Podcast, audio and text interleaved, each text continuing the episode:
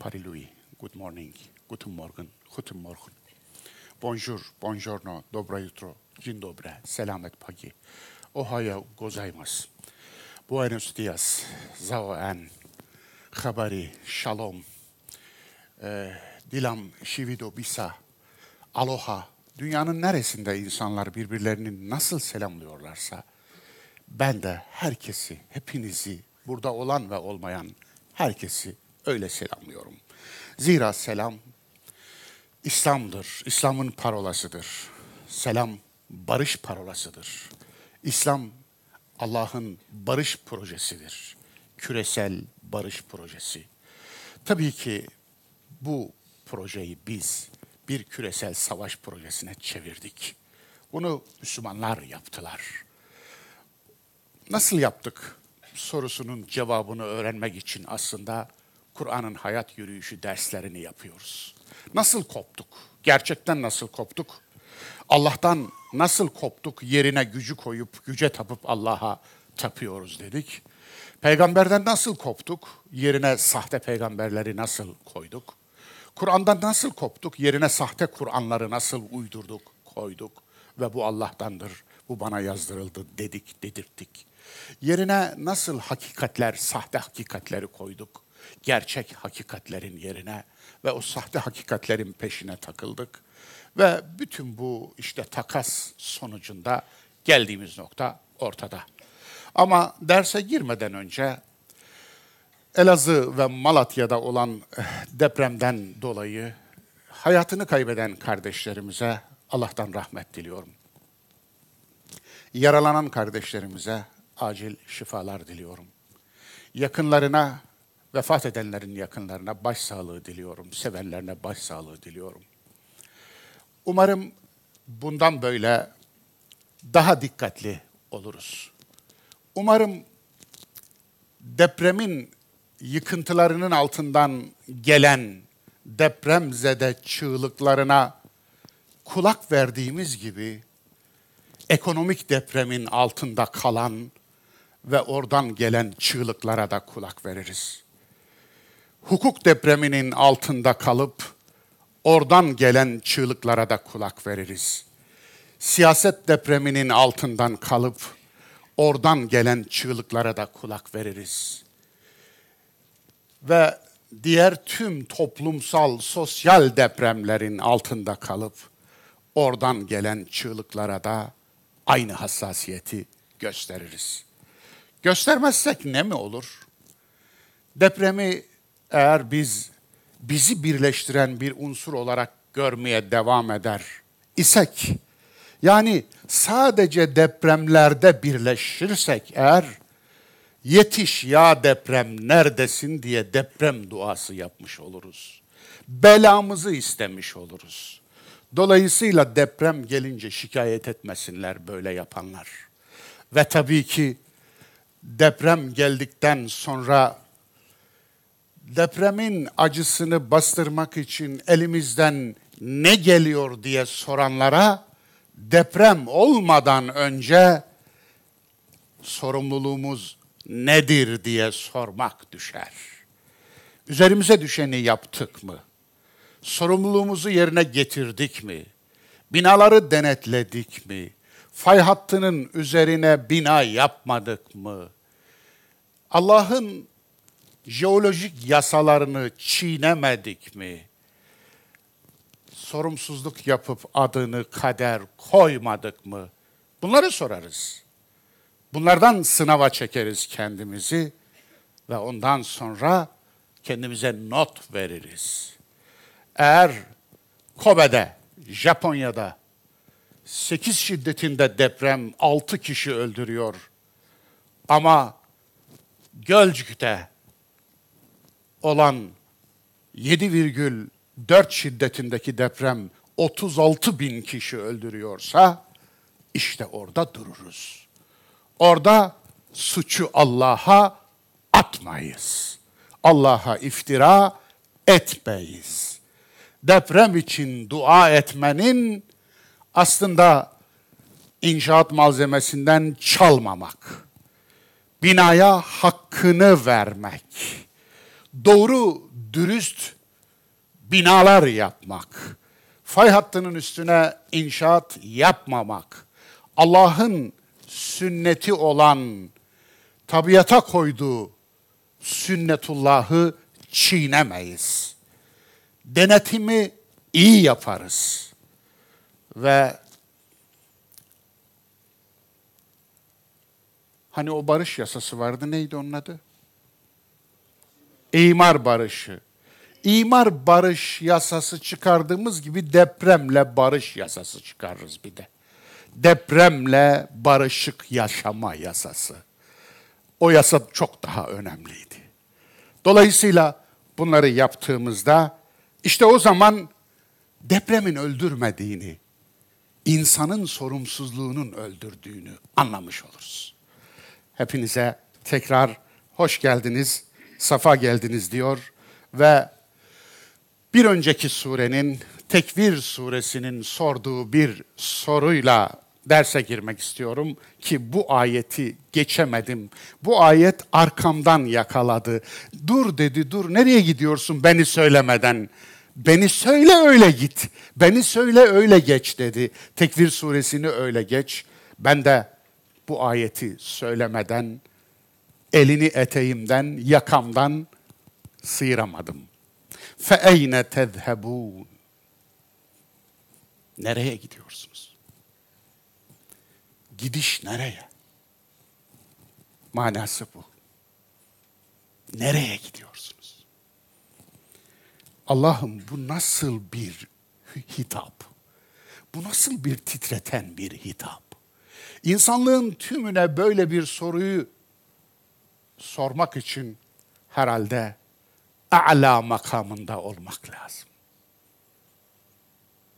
Ekber makamında olmak lazım. Kayyum makamında olmak lazım. Kebir makamında olmak lazım. Azim ve Ali makamında olmak lazım. Fe eyne tezhebu? Nereye gidiyorsunuz? Sahi nereye gidiyoruz? Ey dünyayı yönetenler! Bu soruyu hiç üzerinize aldınız mı? Size sorulsaydı nereye gidiyorsunuz diye ne cevap verirdiniz? Büyük dağları ben yarattım. Küçüklerde babamdan kaldı havasıyla nereye gidiyorsunuz? Her şeyi yöneteceğinizi zannederek nereye gidiyorsunuz? Kalbinize bile durduğunda, teklediğinde söz geçiremeyeceğinizi bile bile nereye gidiyorsunuz?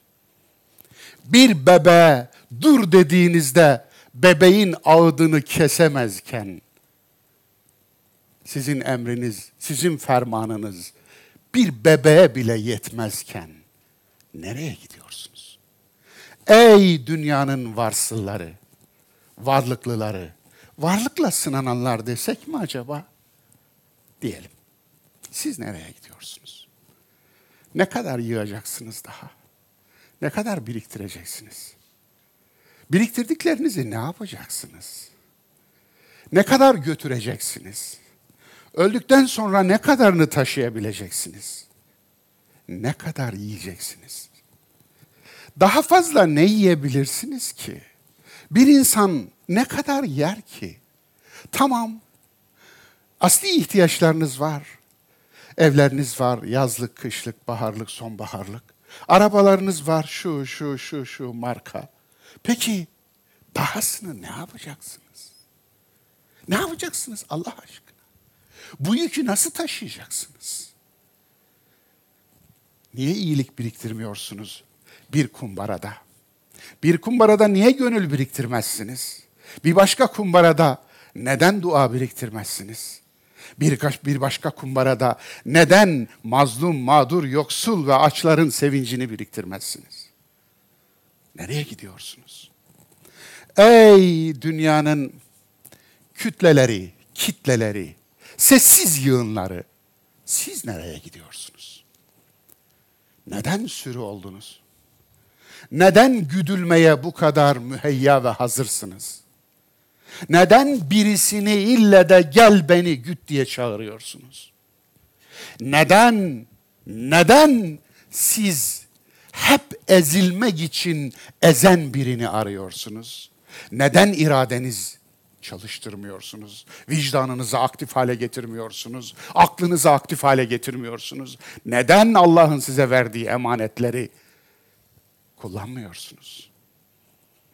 Ey ruhban sınıfları! Tüm dinlerin, örgütlü dinlerin ruhban sınıfları. Hristiyanlığın, Yahudiliğin, Budizmin, Hinduizmin, Müslümanların, İslam'ın demedim. İslam'ın ruhban sınıfı yok. Sıfırlamıştır. Ama Müslümanlar lök gibi ruhban sınıfları var edip, getirip dinin tepesine boca etmiştir. Bela etmiştir. Ey ruhban sınıfları! Siz nereye gidiyorsunuz? Ne kadar Allah'la aldatacaksınız? Dilinizden Tanrı, dilinizden God, dilinizden Allah, dilinizden Shiva, dilinizden Anu, dilinizden şu bu düşürmüyorsunuz. Ama satıyorsunuz. Hep satıyorsunuz. Ve samimi değilsiniz. Allah sizi aracı olarak seçmedi. Allah şah damarıdan yakın. Şah damarımızdan yakın. Siz nereden çıktınız? Neden durumdan vazife çıkardınız? Neden şah damarımızla Allah arasına girip de damarımızı kesiyorsunuz? Neden? Neden size ittiba edenleri cennetle müjdeleme hakkını nereden alıyorsunuz? Cennet tapusu dağıtma hakkını nereden alıyorsunuz? Cennetin anahtarını cebinizde taşıdığınız iddiasını nasıl söyleyebiliyorsunuz? Nasıl bunu ima edebiliyorsunuz? Siz kimsiniz? Ey ruhban sınıflarının arkasına dökülenler! Ey kapılananlar! Ey aklını kiraya verenler! Neden aklınızı kiraya veriyorsunuz? Allah size akıl diye bir emanet verdi. Neden aklınızı kullanmıyorsunuz? Neden seni cennetlik edeceğim?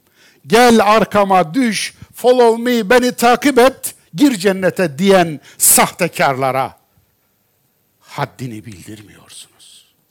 Sen ne zaman cennetlik oldun da beni cennete götüreceksin? Sen garantiyi kimden aldın da bana garanti veriyorsun? Bu ne hadsizlik? Sen ne zaman Allah oldun? Haşa. Diye sormuyorsunuz. Neden sizi mal yerine, koyun yerine, sürü yerine koymasına izin veriyorsunuz? Ben peygamberle görüştüm. Ben Allah'la görüştüm. Ben şu haberi aldım, ben bu haberi aldım diyenlere neden haddini bildirmiyorsunuz? Evet, fe eyne tezhebun. Ey bütün insanlık, siz nereye gidiyorsunuz? Sahi, nereye gidiyoruz? Dostlar, bu soru herkesin yüreğinin ortasına yazılmalı ve herkes aynaya bakıp, başta ben aynaya bakıp, nereye gidiyorsun demeli. Ey Allah'ın Mustafa kulu. Nereye gidiyorsun? Herkes gidişatını sorgulasın değerli dostlar. Tekvir 26 idi ve derse başlıyoruz. Kur'an'ın hayat yolculuğu dersimizde, Siretül Kur'an dersimizde, bugün 26. dersteyiz, 26 Ocak 2020. A'la suresi, güzel bir tevafuk. Çağlar ötesinden yankılanan Kur'an'ın sesi.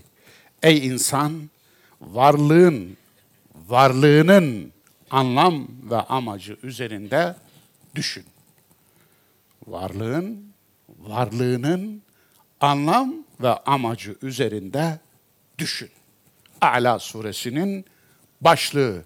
Sureye bir başlık düşünülse Allahu alem benim koyacağım başlık bu olurdu. Ala suresi ile ilgili birkaç anekdotla başlayayım.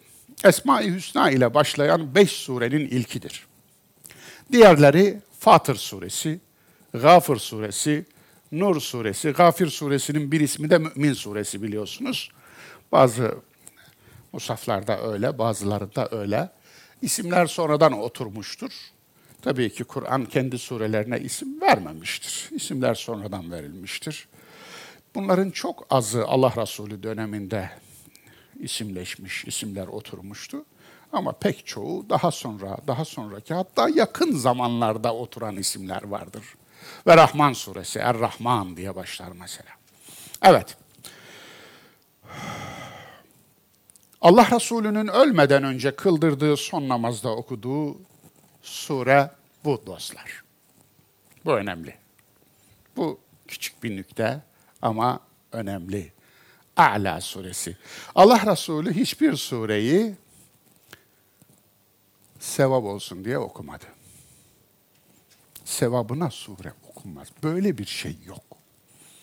Allah Resulü hiçbir sureyi teberrüken, bu icat edilmiş bir kavramdır, okumadı.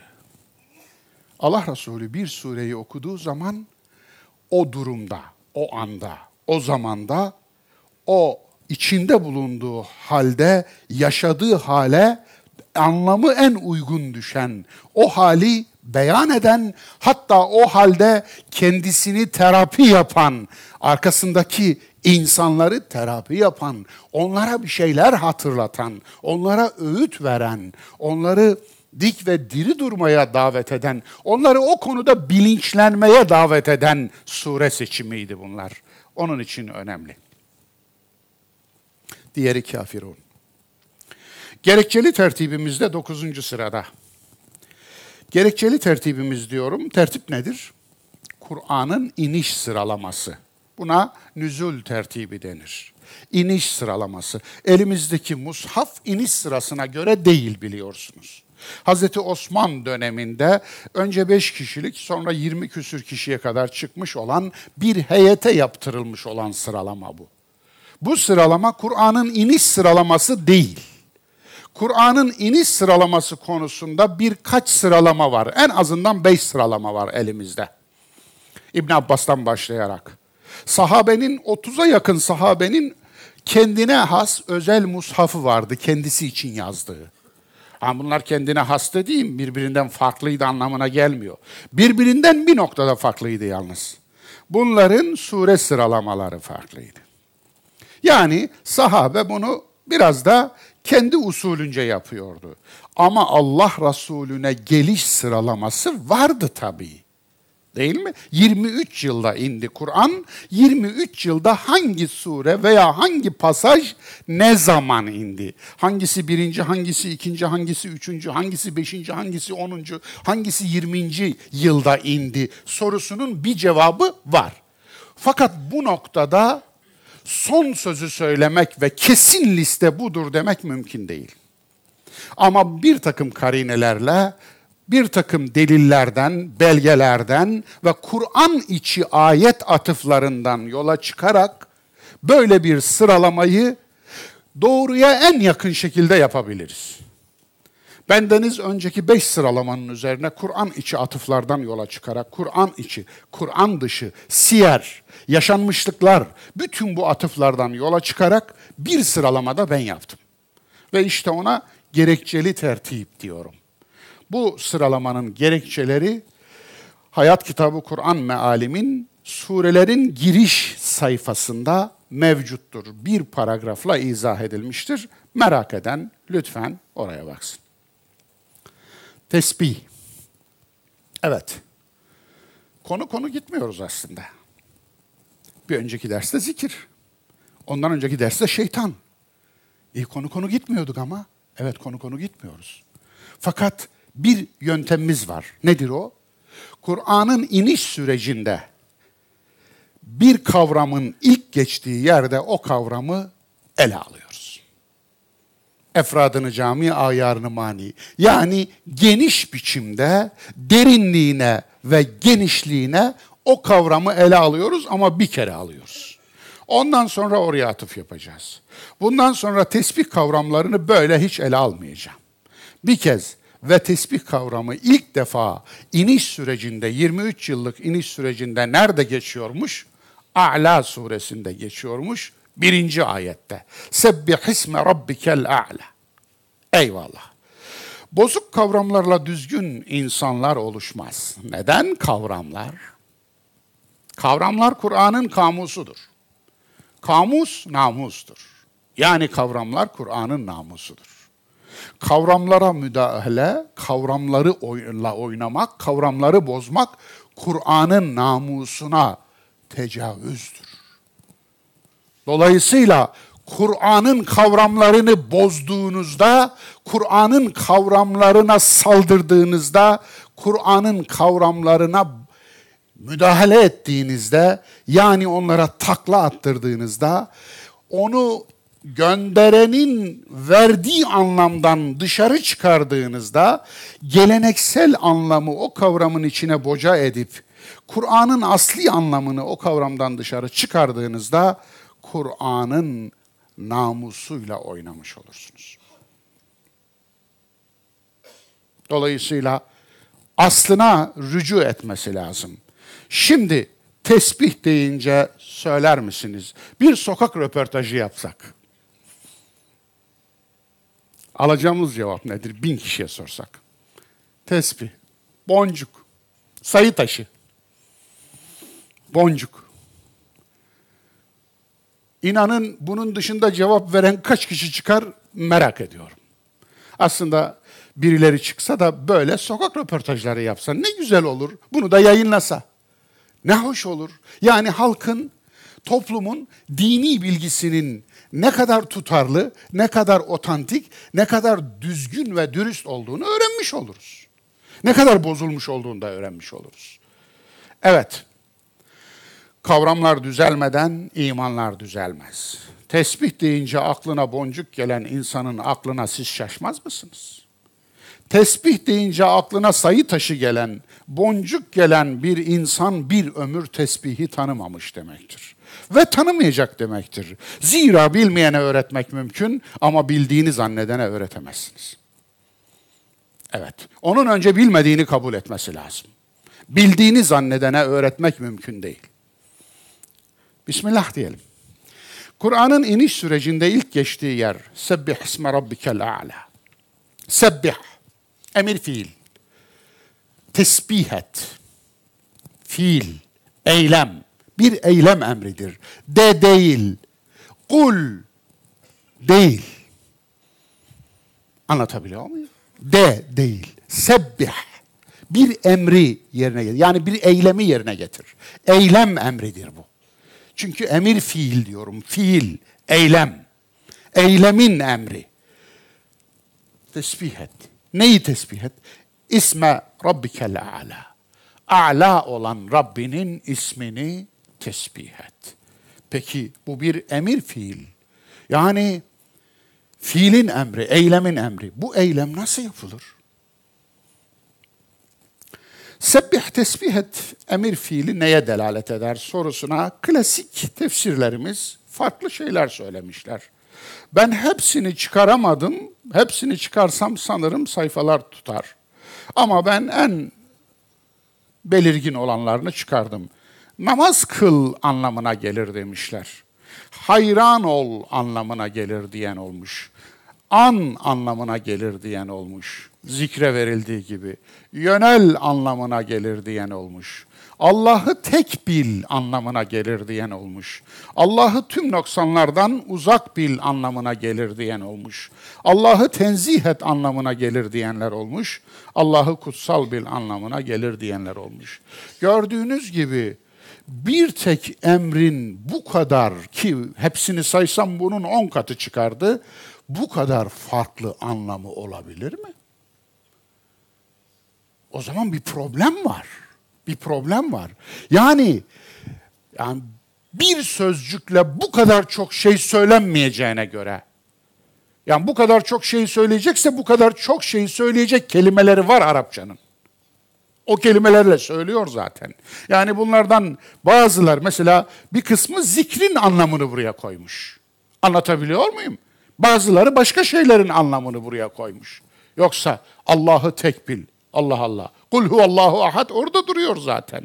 Niye? Bu ki, böyle ki. Dolayısıyla Allah'ı tenzih et.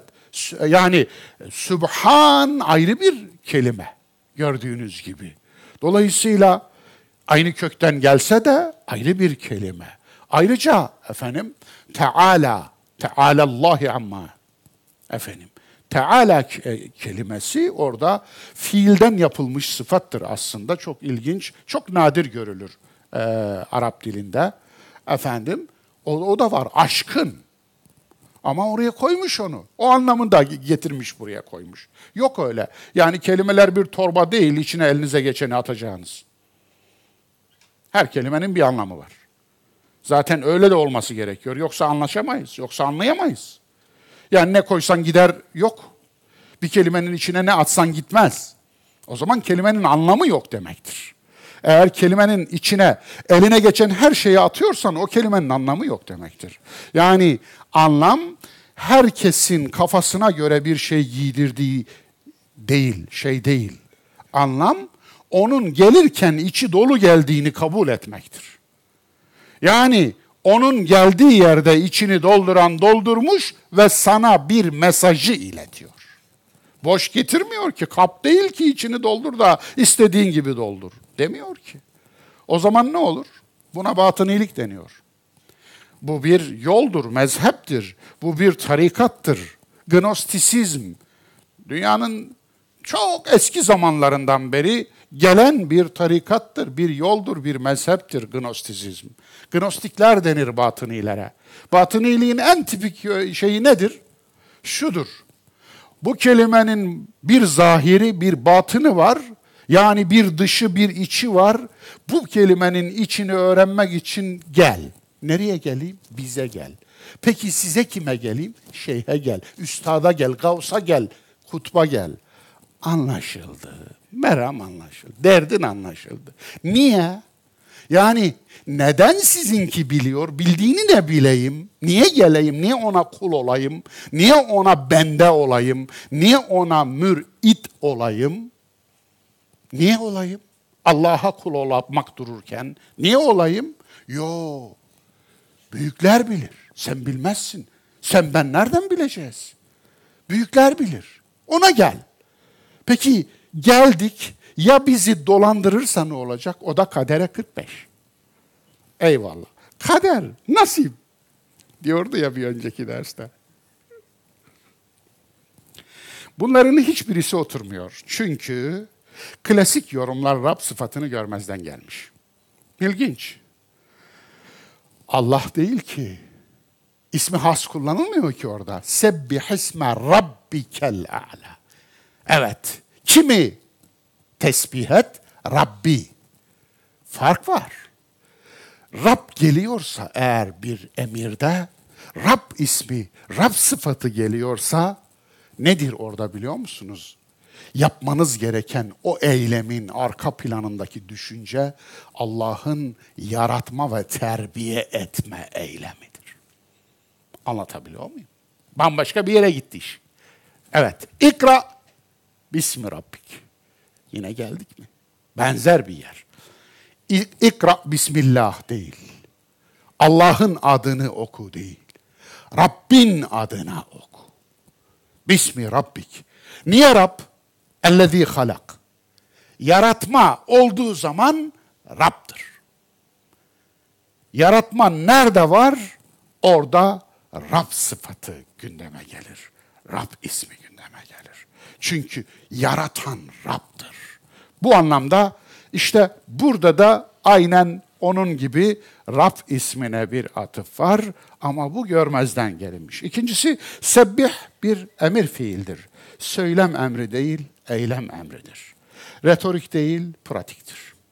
Yani retorik nedir?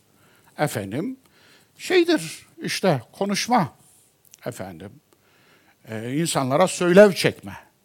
O değildir. Bir pratik emridir. Tesbih nedir sorusunun geri kalan ayetler açıklıyor. Buyurun. Ellezî halaka fesevva. Tesbih nedir? Ki o, o kim? Rab. Oraya gidiyor. İsm mevsul. Ellezî. Halaka. Yarattı. Fesevva. Ve ne yaptı? Tesviye etti. Yaratılış amacını verdi demektir sevva. Yaratılış amacını. Yaratmakla kalmadı, bir de yaratılış amacı koydu yarattığına. Bir amaçla yarattı demektir aslında. Bir amaç. Yarattığı her şeye bir yaratılış amacı koydu. Tesbih bununla ilgilidir. Evet, gelecek ama ben şimdiden söyleyeyim. Tesbih bir şeyin tesbihi yaratılış amacına uygun davranmasıdır. Evet. Yaratılış amacına uygun. O zaman anlaşılıyor değil mi? Ve in min şeyin illa yusebbihu bihamdi. Şu kainatta, şu evrende Allah'ı hamd ile tesbih etmeyen hiçbir şey yoktur. Güneş, ay, yer, gök, toprak, hayvan, bitki, su, yıldızlar, galaksiler, nebulalar, aklınıza ne geliyorsa elementler, atomlar bunların hepsinin ortak olduğu bir eylem söyleyeceksiniz. Ama hepsi yapacak bunlar. Eğer dille yapılan bir şey olsaydı hepsinin dili olması lazımdı. Hepsinin dili olması için de hepsinin canlı olması lazımdı. Ama bunlar canlı şeyler değil. Peki ne oldu şimdi? Güneş nasıl tesbih edecek? Ay nasıl tesbih edecek? Hayvanlar nasıl tesbih edecek? Atomlar nasıl tesbih edecek? Her şey ama. Her şey demek her şey demektir. Evet. Her şeyin ortak noktası biraz önce söylediğim şeydir. Yaratılış amacına orada söylüyor aslında fesevva. Yaratılış amacına uygun davranışı bir şeyin tesbihidir. Vellezî kaddera fehedâ. Evet, o ki yine Allah'a, Rabbe gidiyor yani. O Rab kaddera, takdir etti. Feheda ve ona yolunu gösterdi. Rehberlik yaptı. Yani onun ondan sonraki gelişim ve değişim süreci, tekamül süreci, evrim sürecini takdir etti neyse. O süreçte devam edecek. Eyvallah. Vellezî ahracel mer'a. Evet, yine o Rab ne yaptı? Mer'ayı, yeşillikleri çıkardı. Yani yemyeşil bir tabiat çıkardı. Hayatı böyle serdi ayağınızın altına. O bahar dediğiniz şey bu işte. Onu çıkardı. فَجَعَلَهُ غُثَاءً ahva. Arkasından ne geldi? Bir önceki ayet oluştu. Bir sonraki ayet bozuluş. Bir önceki ayet kevndi, bir sonraki ayet fesat. Yani bunlar felsefi terimler. Ne demek?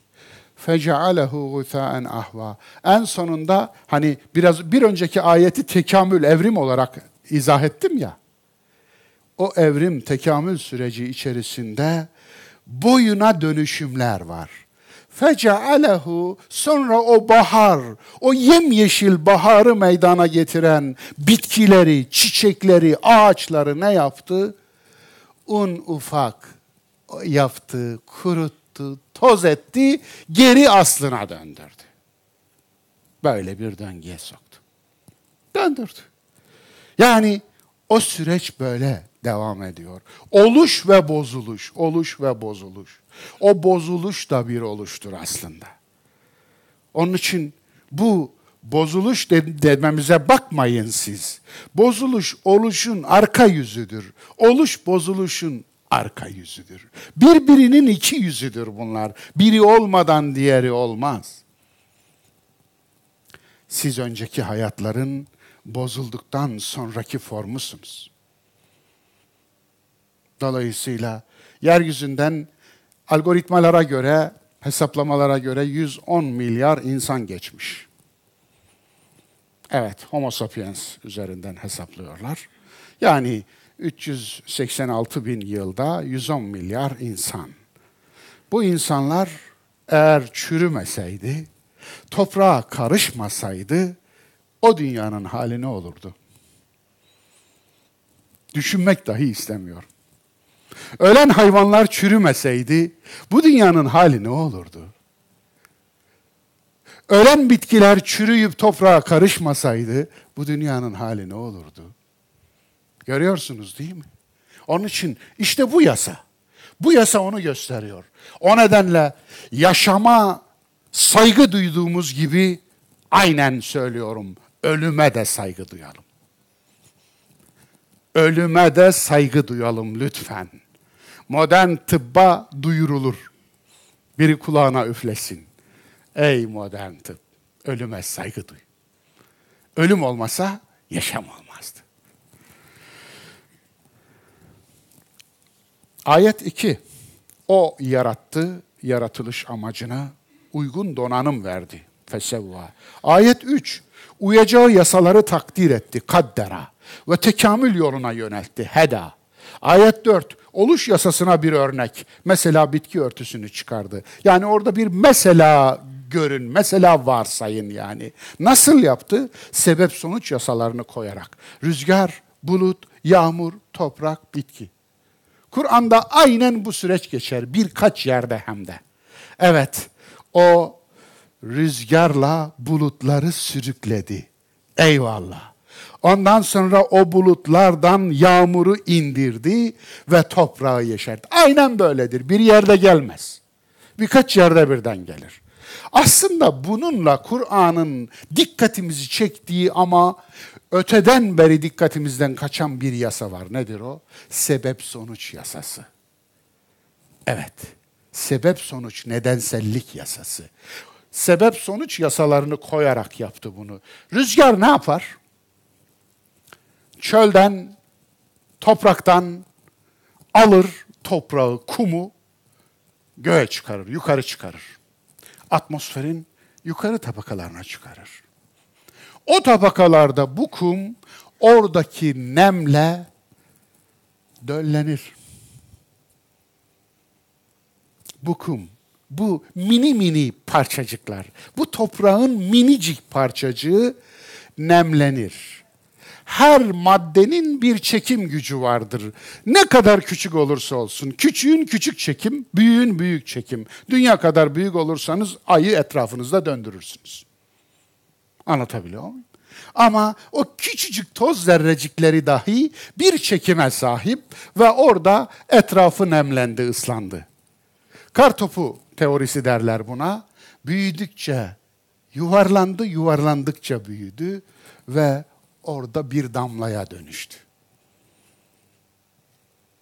Artık yağmur bulutunun, oradaki nem bulutunun içinden yağmur damlaları olarak indi. Bakınız sebepleri sayıyor Kur'an sebepleri.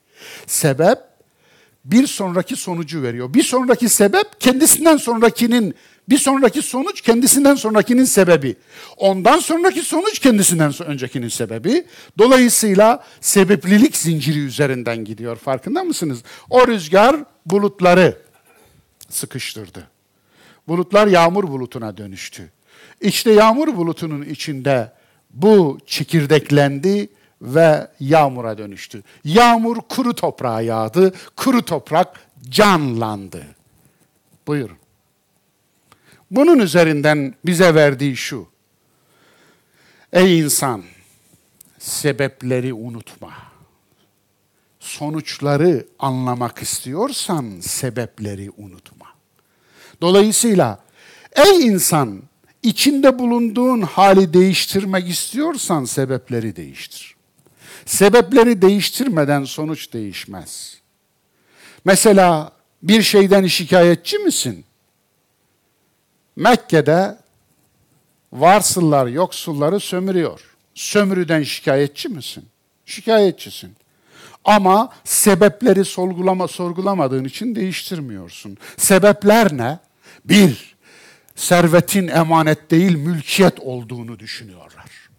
İki, hesap vermeyeceklerine inanıyorlar. Hesap verilebilir bir hayat yaşamıyorlar onun için. Üç, üç, servetin kendilerinin olduğunu düşünüyorlar. Yani aslında bir toplumsal emanet olduğunu unutuyorlar. Dört,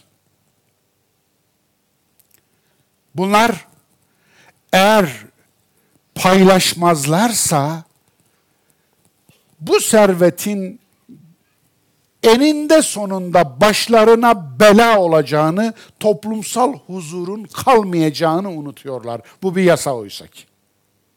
Çünkü gelir dağıtım dağılımındaki dengesizlik bir yere kadar sürer.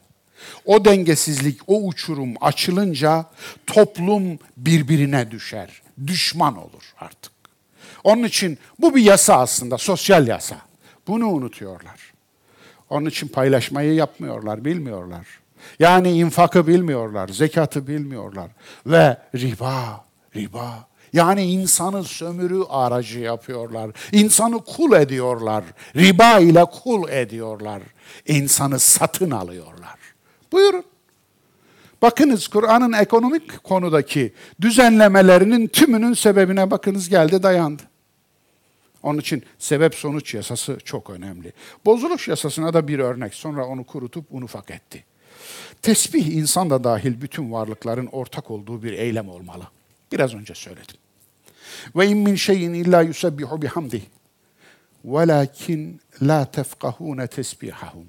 Burayı okumamıştım. Önünü okudum da sonunu okumamıştım. İsra suresinin 44. ayeti bu. Hiçbir şey yoktur ki kainatta, evrende onu tesbih etmemiş olsun hamd ile. Velakin la tefkahune tesbihahum. Fakat siz onların tesbihini anlamıyorsunuz. Tefkahun, la tefkahun. Evet. Onu övgüyle tesbih etmeyen tek bir nesne dahi o bulunmamaktadır. Fakat siz onların tesbihini anlamıyorsunuz. Anlamıyorsunuz. Buraya dikkat lütfen. Ayetin işaret ettikleri. Var olup da tesbih eylemi yapmayan hiçbir şey yoktur. İnsan gibi bilinçli hatta canlı varlıklara has değildir. Tesbih öyle bir eylem olmalı ki tüm varlıkları kapsamalıdır. Tesbih Subhanallah gibi dil ile söylenen bir şey değildir. Eğer öyle olsaydı ayet anlamazsınız yerine işitmezsiniz diye biterdi. Anlatabildim mi? Evet. Velakin la tefkahune tesbihahum değil, velakin la tesmaune tesbihahum. Onların tesbihlerini siz işitmiyorsunuz ama derdi. Ama böyle demiyor. Anlamakla ilgili bir şeymiş, işitmekle ilgili bir şey değilmiş. Yani söylem değilmiş, dil ile söylem değilmiş. Evet. Kur'ani tesbih kavramının başına gelenler. Evet, kaza geldi. Orada da bir deprem oldu. Kur'an kavramları konusunda yaşadığımız deprem, bu depremler onun yanında solda sıfır kalır.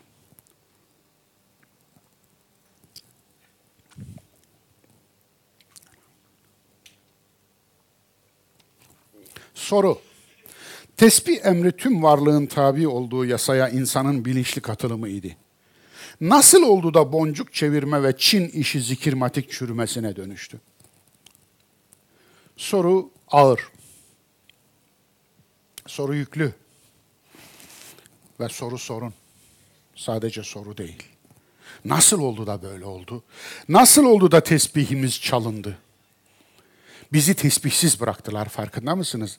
Elimize boncuğu verdiler, bizi tesbihsiz bıraktılar. Bakınız, tekrar ediyorum, her zaman söylüyorum. Burada sorun sayı taşı, şu çektiğimiz tesbihler değil. Onlarla bir sorunum yok. Hatta ben onları severim. Ben onlardan bir koleksiyon sahibiyim. Cebimde de var. Bunun dinle ilişkilendirilmesi sorun. Bu dinin bir parçasıdır deme sorun. Eğer siz bunu stres taşı olarak taşıyorsanız hiçbir sorun yok. Hiçbir sorun yok. Eğer siz bunu bir aksesuar olarak taşıyorsanız hiçbir sorun yok. Ama bu tesbihtir deyip Kur'an'ın tesbih kavramını bu sanıyorsanız işte sorun orada başlıyor. Tekrar tekrar söylüyorum ama ne yapayım ki anlamıyor bazıları. Anlamıyor ben ne yapayım söyler misiniz? Yani eğer ya hocam troll deme, çomarda deme diyorsanız Allah sizi benden beter etsin. Yani bu ne demek şu? Benim yerime sizi koysun da bir anlayın. Benim yerimde olmanın zorluğunu bir anlayın. Ömrünüzü verin bu işe. Ama yine de gözünüzün içine baka baka siz sabaha kadar Leyla Mecnun hikayesini anlatın. Sabahleyin sorun. Şehzadem anlamışlar mı? Ve şehzade size dönsün. Dadıcığım hepsini anladım da bir tek yeri anlamadım. Nereyi şehzadem? Leyla Mecnun'un nesi olurdu? Ne yaparsınız? Öllüğün körü. Ne yaparsınız? Böyle işte. Biz de insanız, etten kemikteniz yani. Allah aşkına. Sorun cebinizde taşıdığınız o boncuklar değil. Sorun bunu dinin bir parçası etmesi, bunun olmadığı yerde eksik aramanız, bunun elinde görmediğiniz insanın namazını eksik zannetmeniz, takvasını eksik zannetmeniz, dinini eksik zannetmeniz, bu ne kadar uzun olursa takvası da o kadar uzun zannetmeniz, ondan sonra o yani 33'lük yetmez, 100'lük, 100'lük yetmez, 500'lük, 500'lük yetmez, 5000'lik ee, boncuk uzar gider ve boncukçular kazanır. Bir de seni kaybederiz, beyin yamyamları beynini yer. Anlatabiliyor muyum? Çünkü düşünsün diye Allah'ın sana verdiği o beyni artık düşünmezsiniz. Nakarata bağladınız çünkü. Sıp sıp sıp sıp sıp sıp sıp sıp sıp sıp sıp sıp. Ne oldu? Ne oldu şimdi? Ne oldu? Ne demiş oldun? Ne yapmış oldun? Ne yapmış oldun? Dalga geçtin farkında mısın? Dalga geçtin. İnsan inancıyla alay eder mi? Sen inandığın şeyle alay ettin. Farkında mısın değil misin bilmiyorum. Ne yaptın? Ne yapmış oldun şimdi? Evet. Bu mu tesbih? Bu olmadığını, tesbihin ne olduğuna geleceğiz. Geleceğiz. Zamanın anlam bozulmasına etkisi. Evet. Zaman insanın fark ettiği bir şeydir. Hayvanlar zamanı fark etmezler. Onun için hayvan için dün, bugün ve yarın olmaz. Zamanı bilmezler. Zaman soyut bir kavramdır ama bizzat içinde yaşarız. Varlığın dördüncü boyutudur. Maddenin dördüncü boyutudur. Ve maddenin olduğu yerde vardır. Dolayısıyla varoluşunun uzantısıdır aslında. Tarih insanoğlunun farkına vardığı bir şeydir. İnsanlar tarih yazarlar. Gördüğünüz gibi zaman bizim fark ettiğimiz bir şey. Zamanı fark eden üst beynimizdir, insan beynimizdir. Hayvan beyni zamanı fark etmez. Zamanı fark etmediğiniz zaman ibadet de olmaz. İbadetle mükellef olmazsınız. Bakınız. Zamanı fark etmediğinizde imanla da mükellef olmazsınız. Ahiretle de mükellef olmazsınız. Tezekkür, tedebbür, taakkul, tefakkuh ve tefekkürle de muhatap olmazsınız. Zaman insanın fark ettiği bir şeydir. Zamanı fark ettiğimiz için birçok şeyle mükellefiz. Farkında mısınız? Sorumluluğumuz zamanı fark ettiğimizde başlıyor. Evet, onun için zaman anlam bozulmasına etkisi vardır. Anlam bozunur. Bozulmak biliyorsunuz fiziksel bir kavram. Özellikle elementlerin yarı ömrü var, yarılanma ömrü vardır. Radyoaktif elementlerin yarılanma ömrü çok daha kısa biliyorsunuz. Ama her elementin bir yarılanma ömrü vardır. En en uzun yaşayan protonların dahi bir yarılanma ömrü vardır. Dolayısıyla ama bu milyarlar, milyarlar, milyarlarca yıldır o ayrı mesele. Anlam genişlemesi. Anlamları genişler. Anlam genişler. Bir kavramın anlamı genişler. Ne olur? Nasıl olur? Mesela takva kavramı. Takva kavramı aslında neydi? Takviye oradan gelir. Takviye. Takva kavramı aslında sorumluluk bilinciydi. Yani hesabı verilebilir bir hayat yaşama bilinci. Peki anlamı genişledi, içine bir şey daha attınız. Ne attınız? Zühd. Sofuluk. Hadi öyle diyeyim de herkes anlasın. Sofuluğu siz takva zannettiniz. Kavramın içine, çuvalın içine attınız. Alın size anlam genişlemesi. Anlatabiliyor muyum? Bakınız bu bir aslında tahriftir, anlam genişlemesi. O anlam orada yok, sofuluk orada yok. La rahbaniyete fid din, dinde ruhbanlık yoktur. Ama siz sofuluğu oraya attınız.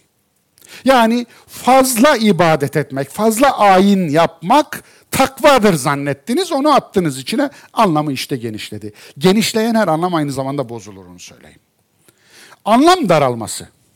Anlam daralması da vardır. Çok ilginç.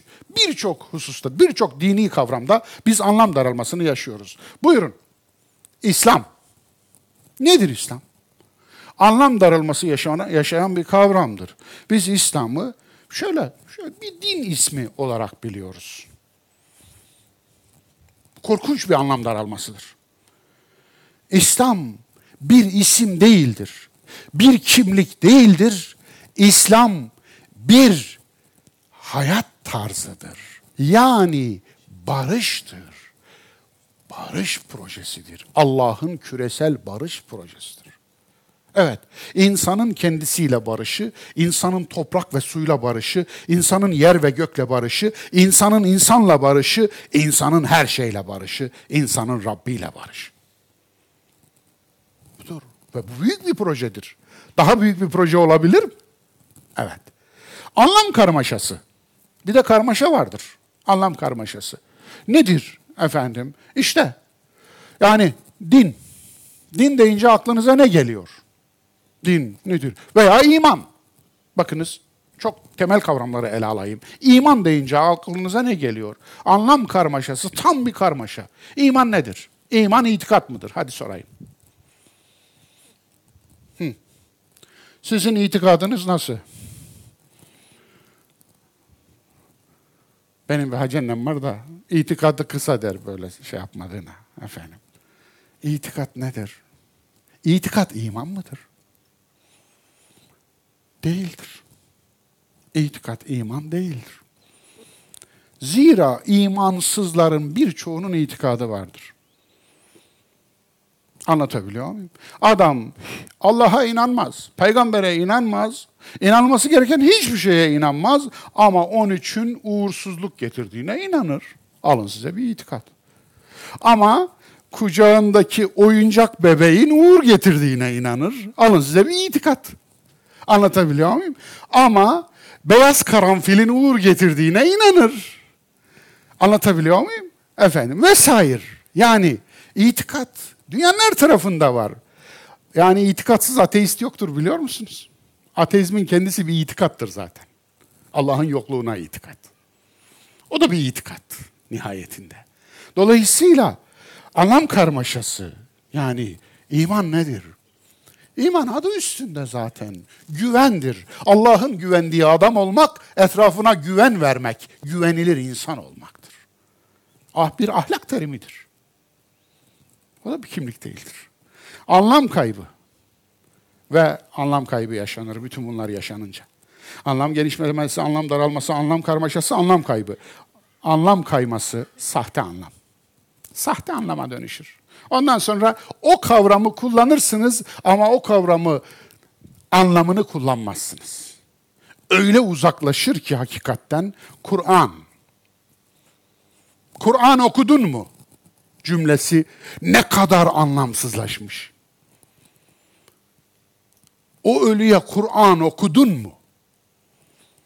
Haydi buyur. Nereden yakarsan yak. Nereden yakar? Kur'an okumak bu mu? Bu mu? Kur'an okumuş oluyor musun? Kur'an ne? Okumak ne? Alın. Bir anlam kaybı. Bir anlam kayması. Anlamın zayiatı. Anlam depremi adeta. Evet. Bozulma sürecini tersine çevirmek. Kur'an'ın indiği zaman, zemin, ortam gidip yerinde yerinde sorgulamak. Yani Kur'an'ın indiği ortama gideceksiniz. Yerinde nereye gideceğiz? Mekke'ye gideceğiz. Yani bundan 1400 yıl evvele gideceğiz, sorgulayacağız. Bu mümkün mü? Hayır. Mümkün değil. İmkansız.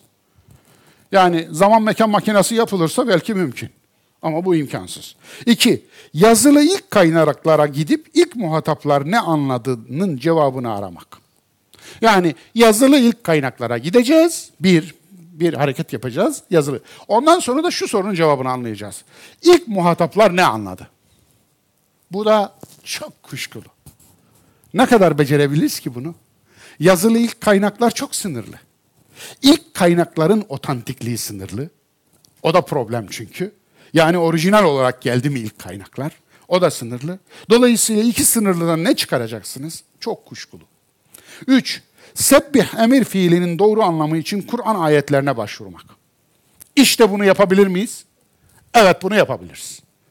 Bu bir yol. Harika bir yol hem de. En güzel yol, en emin yol. Kur'an içi referanslara başvurmak. Yani Kur'an'ın içinde sebbih emir fiiliyle ya Rabbi bize ne emrediyorsun? Neyi söylüyorsun? Neyi yapmamızı istiyorsun? Sorusunu sorarız. İşte İsra 44 odur. Haşr Saf 1, Haşir 1, Saf 1, Cuma 1, Tegabun 1. Efendim bütün bu sureler, bu ayetleri yan yana koyduğumuz zaman bu emirle neyi anladığımızı, anlamamız gerektiğini öğrenebiliriz. Üç, dördüncüsü ise yine mümkün olan bir yol var. Dil arkeolojisinden yola çıkarak bu soruyu cevaplamak. Evet, dil zevki olan kardeşlerimiz hoşlanacak. Onlara özel bir şey sunmak istiyorum efendim. Sebeha. Evet, bu C'yi katmayın. Cesebeha değil efendim. Sebeha fiilinin kök anlamını bulmak için dil, dil arkeolojisi. Arap dilinde kalp, yani Arapçası kalp denir buna. Ee, batı dillerinde de anagram denir buna. Özelliği olan kelimeler grubu vardır. Ben sadece üç tane aldım, hepsini almadım çünkü zaman sorunu var. Nehera. Bakınız üç tane harfimiz var burada. Nehera. Nehera kökünden gelmiş Türkçe'de kullandığımız bir kelime var. Nehir. Nehir. Irmak yani. Değil mi?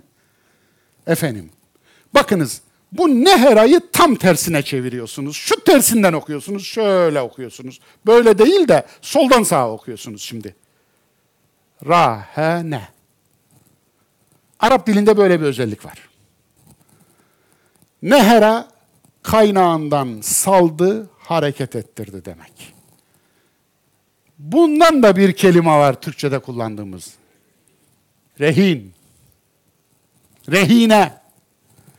Salmadı, bırakmadı, bağladı, tuttu demek. Farkında mısınız? Tersine çeviriyoruz kelimeyi, anlamı tersine çeviriyoruz. Kelimeyi ters çevir, anlamı ters çevir. Ketebe. Biliyorsunuz kitap. Ketebe ne demek biliyor musunuz? Yazdı. Ketebenin kök anlamı harfleri yan yana dizdi anlamlı bir kelime meydana getirmek için. Yani sesleri, harfleri yan yana dizmeye ketebe denir. Evet. Yani bitiştirdi, birleştirdi. Beteke. Ayırdı, kopardı demektir. Anadolu'da eskiler muska için yırtılan kağıda betik derler. Anlatabiliyor muyum? Bir sayfanın, bir yaprağın bir kenarını yukarıdan aşağı kadar yırttığı için betik derler. Yani kopardı, ayırdı. Habese. Bir kelime var Türkçe'de. Haps, hapsetmek. Hapis. Evet, mahpus. Efendim. Yani tuttu, bırakmadı. Tersine çevirin kelimeyi. Sebaha hareket ettirdi, serbest bıraktı. Hareket ettirdi. Hareket etmek anlamına gelir. Sebeha, tesbih kelimesinin kökü. Kök anlamına ulaştık Arap dilindeki. Anlatabiliyor muyum? En yalın, en efendim şeysiz, tartışmasız kök anlamına ulaştık. Bu çok önemli. Bunu, bu sistemi icat eden değil. Zaten dilin kendisinde var bu sistem. Ama bu sistemi keşfeden zat Halil bin Ahmet isimli ilk Arap lügatının ortaya koyan, Kitabul Ayn diye muhteşem bir eser ortaya koyan zattır. Halil bin Ahmet. E, Hicri 2. yüzyılda yaşamıştır. Yani 170 gibi vefatı. Dolayısıyla yani İmam-ı Azam'la akran, efendim Malik'le akran e, vesaire onların akranı bu zattır. Ve ikinci Abbasi halifesi Ebu Cafer Mansur, İmam Azam'ın katili, beş bilimde e, bir proje başlatmıştı. Buna tedvim projesi denir.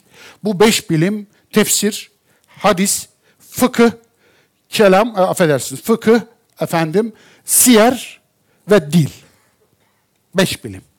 Tefsirde paralı olarak bu projede birini görevlendirdi. İbni Cüreyç. Babası George. George'un oğlunu görevlendirdi. Tefsirde ilk tefsir kitabiyatını derleyen adam George'un oğludur. İki, e, sormayın canım işte gözüme niye bakıyorsunuz? Efendim. İki, hadiste, hadiste görevi, bu projede görev verdiği kişi Malik bin Enes'tir. Efendim, Siyer'de görev verdiği kişi İbni İshak'tır. Es-Sira'nın sahibi. Görev yapılmıştır. Ücreti karşılığında. Efendim, ve e, dilde görev verdiği kişi Halil bin Ahmet'tir. Bu sistemi ortaya çıkaran cins kafa bir adam. Fıkıhta görev verdiği kişi kimdir? İmam-ı Azam Ebu Hanife. Görev kabul edilmemiştir. Para da reddedilmiştir. Peki sonuç ne olmuştur? Can gitmiştir. Evet efendim, o kadar. Ya burada sadakallahu lazim deyip gitsem olur yani değil mi? Çok şey anlatıyor değil mi? Kur'an'da asli olan ve kulun fi fele, ve kullun fi felekin yesbahun. Enbiya 33. Yani her şey tesbih etmektedir. Bakınız asli anlamıyla kelime burada geldi. Enbiya 33'te. Ve kullun fi felekin yesbahun. Yani her şey hareket halindedir. Kelimenin asli anlamını bulduk ya biraz önce anagram yöntemiyle. Asli anlamıyla Kur'an'da kelime kullanılıyor. Yesbahun. Her şey yani boşlukta, uzayda her şey hareket halindedir. Bu felek aslında uzay, uzayı ifade eden bir e, Kur'an kavramı. Sebbaha yusebbihu gibi fiiller lillahi ile birlikte geldiği her yerde anlam şudur. Gökte ve yerde olan her şey Allah adına hareket ederler. Yusebbihu lillahi ma fis semavati ve ma fil ard. Sebbaha lillahi ma fis semavati ve ma fil ard. Bakınız biraz önce verdiğimiz ayetlerde o vardı. Birer birer Saf suresi birinci ayet, şu sure birinci ayet falan diyordu ya. İşte o ayetlerin hepsinde ya sebbaha ya yusebbihu gelir. Ma fis semavati ve ma fil ard. Bu nedir efendim? Göklerde ve yerde. Ee, Kur'an üslubuna göre gökler ve yer bir kalıp içinde geldiğinde bütün evren demektir. Bütün evren demektir. Evet. Soru. Allah adına hareket etmek ne demek? Cevap. Yaratıcının koyduğu oluş bozuluş, hareket ve değişim yasalarına uymak demek. Bilinçli olarak yaratıcının koyduğu oluş ve bozuluş, hareket ve değişim yasalarına uyarlar. Bunları anlamaya, kavramaya ve bu yasalar çerçevesinde eylem ortaya koymaya çalışırlar demektir. Evet. Rabbinin ismini tesbih et emri nasıl yerine getirilir? Biraz önce söyledim bu ayetleri. Şu ayetlerin ışığı olmadan bu sorunun cevabı görülmez. Sebbaha lillahi ma fis semavati ve ma fil ard. Haşr 1. Saf bir, ikisi de aynı. Yusebbihu lillahi ma fis semavati ve ma fil ard. Cuma bir, Tegabun bir. Bakınız hep surelerin ilk ayetleri geliyor. Biri mazi fiil yani past, geçmiş. Biri de muzari fiil. Yani şimdiki zaman, geniş zaman, gelecek, gelecek zaman. Üç zaman birden içerir muzari fiil. Yani yusebbihu. Bakınız şuradaki. Niye? Eyvallah şu. Muzari fiil. Üç zamanlı bir fiildir bu. Onun için e, yani İngilizce karşılığını veremiyorum, Türkçe karşılığını veremiyorum. Yok çünkü. Evet. Ee, Sübhanek ve Sübhanehu'lar ne der? La ilahe illa ente subhaneke inni kuntu minez zalimin. Bu nedir? Hazreti Yunus'un dilinden yani Yunus Nebi'nin dilinden bir tövbedir. Tövbe. Yunus Nebi'nin başına gelen gelmiştir. Görevden kaçmıştır. Kaçtıktan sonra yaşadıklarını yaşamıştır ve en sonunda Rabbine bir tevbe etmiştir. Nasıl bir tevbedir bu? İşte budur. La ilahe illa ent. Evet. Senden başka ilah yoktur, sadece sen varsın. Sübhanek. Evet. Ne demek Sübhanek? Aslında şu demek. Kusursuz bir tek varlık var. O da sensin. Kaçtım ben. Kusurluyum. hatalıyım ya Rabbi. Yani hatamı savunmuyorum Allah'ım. Onun için yani benim kusurluluğum aslında yaratılışımdan biraz da. insanım çünkü. Sübhanek. Dolayısıyla kusursuz sensin ya Rabbi demek. Kusursuz, mükemmel sensin. İnni kuntu minez zalimin. Aslında bunun altında yatan bir şey var. Bu kusursuz sensin zımni anlam. Gerçekte bu kelimenin sebbaha üzerinden anlamı nedir biliyor musunuz? Anlamı şudur. Ya Rabbi ben yaratılmış her şeyin bozuluş yasasına tabi olduğunu biliyorum. Anlatabiliyor muyum? Yaratılmış her şey kusurludur. Matematik bile küsürlüdür yahu. Yani matematik bilimlerin en kesinidir. En kesin. İki kere iki dörttür. Ha, dört mü beş mi gördük değil mi? Evet. Dolayısıyla, dolayısıyla evet. Çenmişi. Ya. Dolayısıyla gördük. Ama bu anlamda yaratılmış olmak kusurlu olmaktır zaten. Kusursuzluk iddiası yaratılmış olanın en büyük kusurudur. Herhangi bir yaratılmış kusursuzluk iddiasında bulunuyorsa ondan daha büyük bir kusur işleyemez. Onun için Sübhane, Sübhanek. Yani kusursuz olan sensin. Bunun altında yatan şu. Ya Rabbi senin yaratma yasalarını biliyor, takdir ediyor ve kabul ediyor demektir. İnni kuntu minez zalimin. Ben zalimlerden oldum. Ben zalimlerden oldum. Evet. Ben kendime haksızlık ettim. Ben aslında senin koyduğun yerde durmadım demektir. Çünkü zulüm bir şeyin yerinden olmasıdır. Bir şeyi yerine koymak adalet, hikmet, bir şeyi yerinden almak zulüm. Dolayısıyla Enbiya 87 idi. Galu Galu tekadallahu veleden sübhane. Bakınız burada da farklı bir formda geldi. Onlar dediler ki Hristiyanlar Allah çocuk edindi. Allah oğul edindi. Allah'ın oğlu var dediler. Sübhane. Aslında burada da aynı. Yani şu. Yasaları nasıl ihlal ederim? Allah'ın yasası var. Allah bozulma yasasına tabi değil ki. Oğul edinmek mahlukun yasasıdır. Halik'in yasası, yaratanın yasası. Yaratan o yasaya tabi olur mu?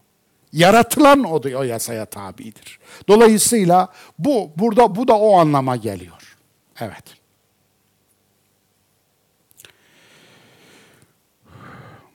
Heh, arkada bir tane daha var. Ve yec'alûne lillâhil benâti sübhâne. Onlar ne yaptılar? Allah'a kızlar, aslında kızlar değil, bakınız kızlar diye çevirmedim. Zaten Allah'a oğullar isnat etmiştiler değil mi? Allah'ın oğlu var. Hayır burada kızlar değil elbenat. Harem, harem. Evet, harem. Yani Allah yazı efendim e, e, lat ve menat ile kışı da uzza ile geçiriyor diye inanırdı Mekkeli müşrikler. Harem kurmuş, anlatabiliyor muyum? Onun için yazın farklı e, efendim hanımlarla, kışın farklı hanımlarla. Mekkeli müşrikler melekleri Allah'ın haremi olarak görüyorlardı. Ve Mekkeli müşriklerin meleklere yani Lat, Menat, Uzza gibi şeyleri put edinmelerin sebebi yenge hanımdan iş bitirelim mantığına dayanıyordu. Haşa. Tabi yani evin içinden bitirelim. Yani bir tanesini razı ederiz. O da Allah'ı razı eder.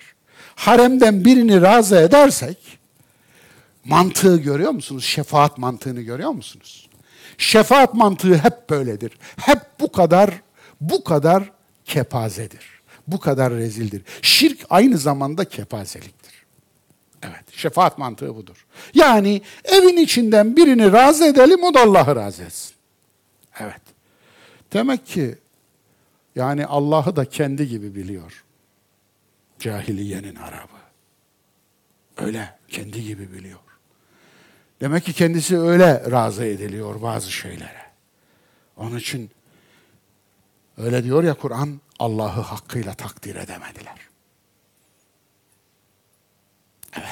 Allah'ı hakkıyla takdir edemediler. Anlamıyorsunuz yani anlamak için çabalamıyorsunuz. Hani velakin la tefkahune tesbihahum. Fakat siz onların tesbihini anlamıyorsunuz diyordu ya. Haydi anlamak için çaba gösterelim. Tefakkuh. Cansızların çalışma düzeni, anlam ve amacı üzerine düşünelim. Evet. Nasıl anlayacağız? Tesbih nedir aslında? Tesbih nasıl yapılır? Süp süp süp değildir tesbih. Bakınız. Cansızların çalışma düzeni, anlam ve amacı üzerine düşünmek tesbihtir. Evet. Matematik, fizik, kimya ilimleri işte bu tesbihin parçasıdır. Anlatabiliyor muyum? Eğer siz cansız varlıklar, yani elementler üzerine düşünüyorsanız, Ya Rabbi ne fark var? Ne fark var demirle bakır, bakırla alüminyum, alüminyumla bronz, bronzla gümüş, gümüşle altın, altınla platin arasında ne fark var? Bunu düşünüyorsanız, bunun üzerinden yaratılışın formüllerini çözmeye çalışıyorsanız siz emin olun ki tesbih ediyorsunuz. O süp süp süpten bin kat daha ileri tesbih ediyorsunuz. Anlatabiliyor muyum? Kimya. Yani ne fark var? Karbon. Kurşun kalemin içindeki grafitle şu kömürün, yaktığımız kömürün arasındaki yaktığımız kömürle yine aynı karbon olan elmas arasındaki farklar nelerdir? Anlatabiliyor muyum? Yine dünyanın şu anda en sert maddesi olan, elementi olan grafen arasındaki fark nedir? Grafen çelikten bilmem kaç kat daha sert, daha dayanıklı. Şimdi çelik yelekler ondan yapılıyor, çelikten değil mesela. Dolayısıyla ne fark var? Hepsi de karbon bunların. Ama bakın birinin bir tane elmasa dünyanın, dünyanın en büyük elmasına dünyanın tüm kömürlerini alırsınız. Buyurun. Ne fark var? İşte bunu yapan en büyük tesbihi yapıyor demektir. Bitkilerin çalışma düzeni, anlam ve amacı üzerine düşünelim. Botanik. Bitki bilim. Alın size tesbih. Şimdi ne fark var? Şöyle bakıyorsunuz. Bazı bitkiler içinde bazı hastalıklara şifalar taşıyorlar. Etken madde ondan çıkarılıyor. Anlatabiliyor muyum? Yani o kadar çok bitki var ki ilaçların hemen tamamına yakınının ham maddesi bazıları mineralden ama çoğunun ham maddesi bitkilerden oluşuyor. Peki bu bitkilerin içine saklayan bunları yaratıcı. Eğer bulunmasaydı, farmakoloji ilmi tesbih etmese de bunları bulmasaydı, sen o hapları alamayacaktın. Almasaydın o ölümcül hastalıktan kurtulamayacaktın. Alın size tesbih. Yine hayvanların çalışma düzeni, anlam ve amacı üzerine düşünelim. Biyoloji, zooloji, eyvallah. Yani canlı bilim ve bitki bilim Bunların üzerine düşünen, hay, affedersiniz, hayvan bilim, efendim canlı bilim, hayvan bilim, hayvanların çalışmaları üzerine. Şöyle bakın etrafınızda. Ya kedi ile köpek arasındaki farka bakın. Efendim, yani bunlar niye efendim birbirleriyle hep dalaşırlar? Sahi niye geçinemezler? Geçinemezler çünkü ikisi de insanın atığından geçinir. Anlatabiliyor muyum? Rekabet var hayvanlar arasında rekabet var. O zaman insanların kedi köpek gibi rekabet etmesi hayvanlaşması değil midir? Yani rekabet edecekse insanca rekabet etsin. Niye kedi köpek gibi? Niye öyle? Dolayısıyla bakınız çok ilginç. Aslanla akbaba arasındaki fark nedir? İkisi de et yer. İkisi de vahşidir. Ama Diyebilir misiniz ki ikisi de aynıdır? Hayır. Aslan avladığını yer.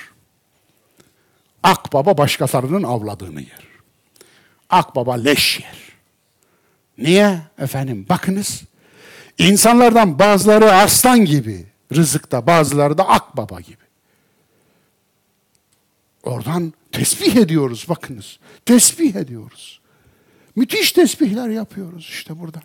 Dolayısıyla. Yani deve ile deve kuşu arasındaki fark nedir? Vesaire. Sorun gitsin. İşte budur. Bunu tesbih eden gerçekten tesbih etmiş olur. İnsanları çalışma düzeni, anlam ve amacı üzerine düşünelim. Felsefe, din, bilim, sanat. Bunlar. Bunlar üzerine düşünelim. Gerçekten yüksek ve yüce bir tesbih etmiş oluruz. Tıp, psikoloji, antropoloji, sosyoloji, hukuk, ekonomi, siyaset. Bütün bunlar insanoğlunun ürettiği bilimler, alanlar, hayat alanları. Dolayısıyla hepsinde bir müminin son sözü değişmez. Subhanallah. Subhanallah. Keşfettiğinizde, fark ettiğinizde, inkişaf ettiğinizde, bulduğunuzda söyleyeceğiniz tek şey Subhanallah. Evet. Sübhanallah'ı boncuk çevirmek sananlar ömür boyu tesbihten mahrum kalanlardır. Ne güzel demiş değil mi şair? Hüma uçtu yuvasından, yerine koydular humu. Hüma ne demek? Bir masal kuşu. Evet, cennet kuşu da derler. Dolayısıyla hatta Anka'nın bir ismine de Huma derler bazıları. Yani Hüma kuşu yuvasından uçtu cennet kuşu. Yerine koydular humu. Hum ne demek biliyor musun? Çamur, çamurdan üretilmiş maket demek. Evet. Yerine koydular çamurdan kuşu. Görenler dediler eyvah. Hüma dedikleri bu mu? Aynen şimdi öyle diyoruz. Biz Hüma uçtu yuvasından yerine konulan çamurdan makete bakıp eyvah Hüma buymuş. Bu muymuş diyoruz. Biz görmedik ki. Görmedik. Verdiler Türkiye tasavvuf diye olgun şırayı. Şimdi muttasıl hakikat kusuyor Sıtkı dayı. Bu da Akif'in. Muttasıl aralıksız demek. Verdiler Türkiye tasavvuf diye olgun şırayı. Olgun şıra ne? Şarap olmuş üzüm suyuna olgun şıra denir. Şarap. Heh, olgun. Şarabın bir ismi olgun şıradır. Evet. Verdiler Türkiye tasavvuf diye olgun şırayı. Ne diyor? Kafayı çektiler, kafayı. Tasavvuf adı altında kafayı buldular. Efendim, şimdi muttasıl hakikat kusuyor Sıtkı dayı diyor. Ne güzel söylemiş merhum Akif. Rahmet olsun ona. Evet, hakikat kusuyan o kadar, kusan o kadar Sıtkı dayılarla dolu ki etrafımız. Gerçekten. Üç, tesbihin doğru yoldan sapıp boncuğa evrilişi. Dinsel boncukun tarihsel serüveni. Biraz da buradan gideyim müsaadenizle. Allah Resulü sayı taşı boncuğu hiç bilmedi. Bu konuda bile bir hadis uydurmaya çalışmışlar ama uymamış. Evet uydurmaya çalışmışlar ama uymamış. Kendileri bile kabul etmemiş. Bunu ben de beğenmiyorum demişler hadisçiler. Sahabenin dinsel boncuğu yoktu. Bu benim koleksiyonumdan. En küçüğünü aldım, büyüğüne param çıkışmadı. Yeni Delhi'den bir Hindu mabedinin kapısının önünden aldım. Evet. E, tabii tesbih oradan geldi. Onda da var diyor. Bu Shiva'nın tesbihi. Hinduların üçlemesi var. Hristiyan üçlemesi gibi. Evet, Trimurti nedir efendim? Brahma, Vishnu, Shiva. Shiva şu anda Hinduların taptığı, günlük hayatlarında taptığı, Hindistan'a gidenleriniz varsa veya Amerika'da, Kanada'da falan varlar, eğer onlardan birinin taksisine denk gelmişseniz, taksinin önünde Shiva'nın heykeli vardır, şeyi vardır. Ona daima tazim gösterir, tapar. Dolayısıyla bu işte Shiva'nın tesbihidir. Shiva ilk tesbihin mucidi piri Shiva'ymış. Yani Hindu tanrısı. Evet. Shiva'nın kutsal ağacının meyvesinden yaptığı tesbih. Ee, şey, cevize benziyor, daha küçük bir ağacın e, meyvesinin çekirdeğiymiş. Evet. Tesbihi boynunda Hindu tanrısı Shiva. Ben daha efendim zat halilerini şeye huzurunuza getirdim. Hindu Shiva kutsal boncuğu 33 taneliydi. Evet evet. Evet. Zira Veda Tanrılar Konseyi 33 tanrıdan oluşuyordu. Grek tanrılar, Yunan tanrılar konseyi kaç kişiden oluşuyor biliyor musunuz? 12'den oluşuyor. 12 tanrı var. Yani Panteon'da, Atena'da, Panteon'da 12 tanrı var. Ama Hindu tanrılar konseyi 33 tanrıdan oluşuyor. Evet. Hinduizmden Budizme geçiş. Hinduizmden sayı taşı, boncuk Budizme geçiyor. Bu Budist ablalar bunlar. Benim de fotoğraf koleksiyonumda vardı ama bunu bilgisayardan, e, internetten aldım. Efendim, fark etmez. Ben de bizzat çekmiş hatta biriyle konuşmuştum Budist rahiple. Efendim bunun anlamı üzerine, ne yaptıkları üzerine. Tıpkı bizdeki e, e, tarikat ehli gibi onlarda da aynen aynı yöntem. Zaten oradan gelmiş bir yöntem. Hinduizmin dinsel boncuğu 108 taneden oluşuyor. Dinsel boncuk çeken Budist kadınlar. Evet, muhtemelen Bağdat'ın inşasında yer alan Budistlerle Müslüman kültürüne girdi. Müslüman kültürüne ne zaman giriyor? İslam'a diyorum, demiyorum bakınız. Dikkatli bir kullanım lazım. Müslüman kültürüne Hicri 140 yılında Bağdat yapılmaya başlandı. Ebu Cafer Mansur Bağdat'ın yapımına emir verdi Abbasi ikinci halifesi ve işte Bağdat'ın yapımı için getirilen mühendisler Budist mühendislerdi. Daha doğrusu keşiş mühendislerdi.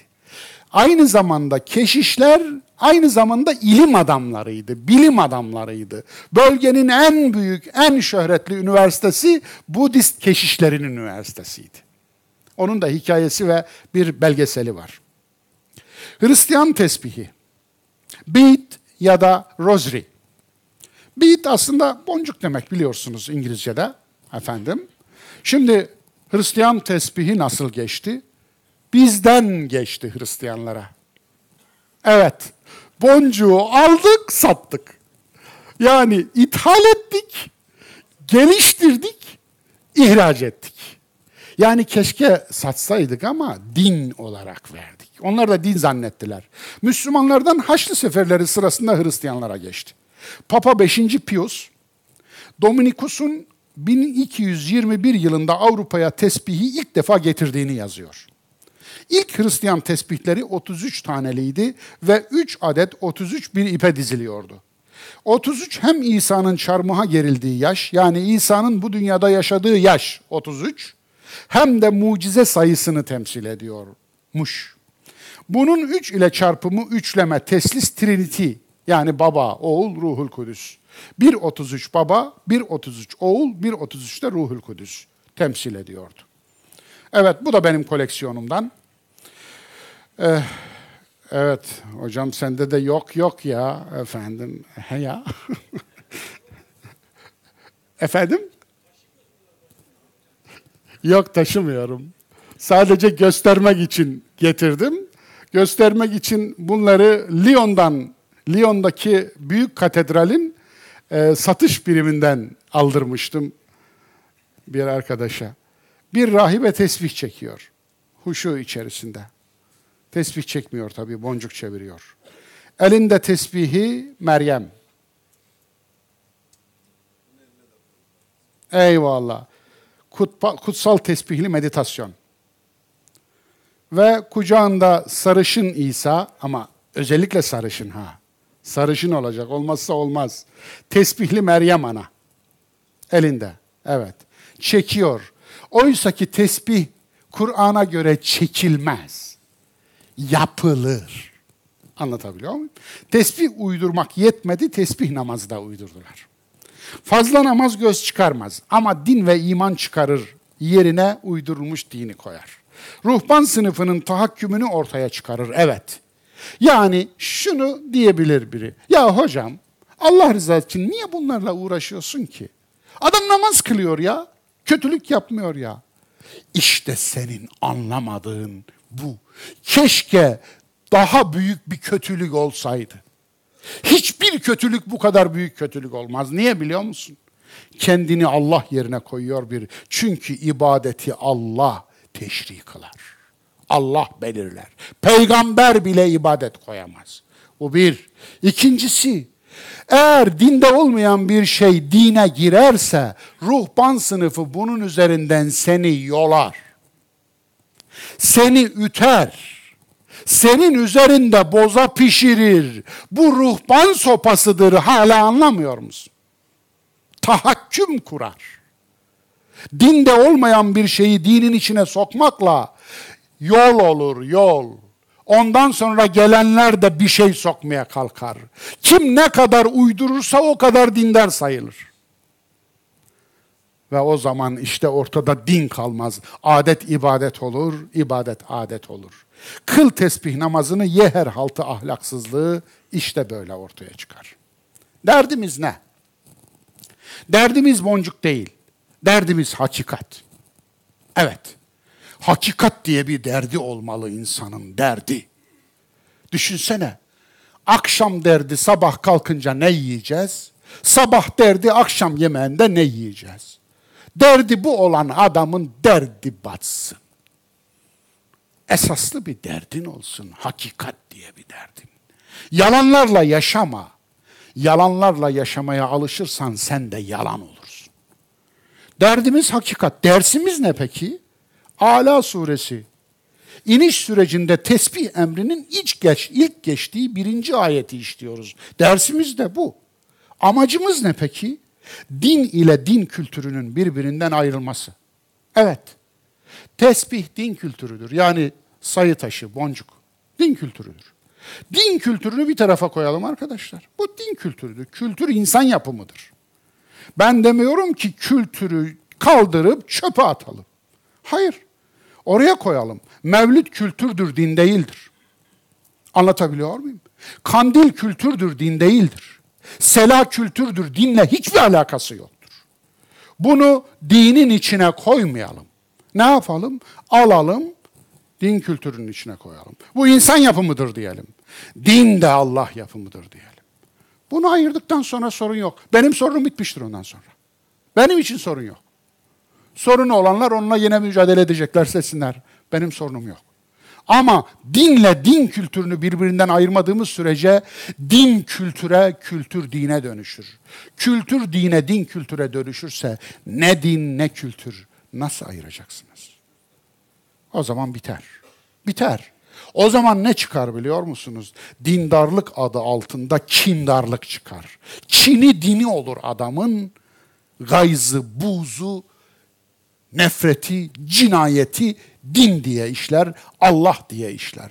İftirayı Allah diye yapar. Savaşı Allah diye açar. İnsanı Allah diye öldürür. Yani her türlü haltı yer, içine Allah peygamber basar. Yapar mı? Yapar. Evet. Şikayet ettiğin bin konudan 999'u döner dolaşır bu mevzuya dayanır arkadaş. Etme, etme. Yani anlayamıyorsan anlayamadım de ama beni suçlama. Ben senin hikayeni sana anlatıyorum. Ben önünde senin yandığın ateşi sana gösteriyorum. Biri eteğini yakmış arkadaş. Arkandaki ateşi göstermeye çalışıyorum. Seni de yakacak. Ama sen yangın kulesindeki yangın var diye bağıran nöbetçiye niye rahatsız ediyorsun be diye dayılanıyorsun. Ben ne yapayım? Ruhban sınıfı sömürür eğer bunu yapmazsak. Adet ibadet olur, hurafe din olur. Din hurafeleri yok etmezse hurafeler dini yok eder. Aliya. Sonuç. Kur'an'a göre tesbih emri, varlığın anlam ve amacı üzerinde düşünüp Allah'ın yüceliğini takdir etmekti. Uydurulmuş din, Kur'ani tesbihin üzerini Budist boncuğuyla örttü, yani küfretti. Küfür örtmek demektir. Tesbih bir eylemdi, söyleme ve papağanca nakarata indirgendi. O zaman söyler misin? Bir papağana eğer tesbihi öğretirseniz, papağan sizden çok tesbih çeker mi? Çeker. Evet, doğru, doğru. Yozlaşmanın geldiği nokta Çin işi zikir matik çürümesi oldu. Onu da getirdim ki mahrum kalmayın diye. bir çürümenin nirvanası, zikirmatik. Süslüman sofiler, sofistler için değerli taş kakmalı zikirmatik bu da. Evet, Süslümanlar için de var yani. Evet. Soru, ey Diyanet, sen ne yaparsın? Başka bir şey demiyorum. Sözün özü, yüce olan Rabbinin ismini tesbih et. Namazın secdesinde tesbih tefekkür et. Ben niçin bu hareketi yaptım? Toprağa bak, tesbih tefekkür et. Bir santim toprak kaç yüzyılda oluşur? Toprağa bakıp tefekkür etmiyorsan, toprak hakkını bana haram ederdi. Göğe bakıp tefekkür ediyorsam, soluduğum hava israftır, haramdır de. Bunca bitki ve hayvana bakıp tefekkür etmiyorsam bil ki hak yedim de. Gerçek tesbih anlamından bir haber şu kadar Sübhanallah nakaratı değildir. Gerçek tesbih varlıkların varoluş anlam ve amacı üzerine düşünmektir. Bunu bir defa yapmak bir milyon kez söylemekten bir milyar kez eftaldir. Eklere geçiyorum. Uydurulmuş din. Şekilde elinizi duvara koyuyorsunuz. Bismillahirrahmanirrahim. Bismillahillezi la yedurmaz min şeyin fil ardı ve la fis sema ve huves semiyul alim diyorsunuz. Elinizi kaldırıp Allahu Ekber deyip duvara vuruyorsunuz. Bu şekilde evin bütün duvarlarını içten bir de binanın binayı da aynı şekilde Bismillahillezi okuyup elinizi kaldırıp Allahu Ekber deyip duvara vuruyorsunuz. Bunu yapmanız evinizi Allah'ın izniyle ve binanızın da elbette ki bir ay zaman zarfında muhafaza olmasına, depremlerden, kazalardan mühürlemiş oluyorsunuz. Bunları evlerimize ayda bir işte Zamanlı yani. Malum deprem zamanlarındayız. Allah hanelerimizi, evlatlarımızı muhafaza buyursun. Selamünaleyküm tekrar hayırlı cumalar. Aldatmak kötüdür. Allah'la aldatmak en kötüdür. Bu en kötüsünü yapıyor. Suratını görseydik keşke. Bu en kötüsünü yapıyor. Bu Allah'la aldatıyor. Okuduğunu Arapça okuyunca bir ayet falan zannediyorsunuz değil mi? Alakası yok. Ayet mayet değil. Efendim, ayeti okusa ne olur?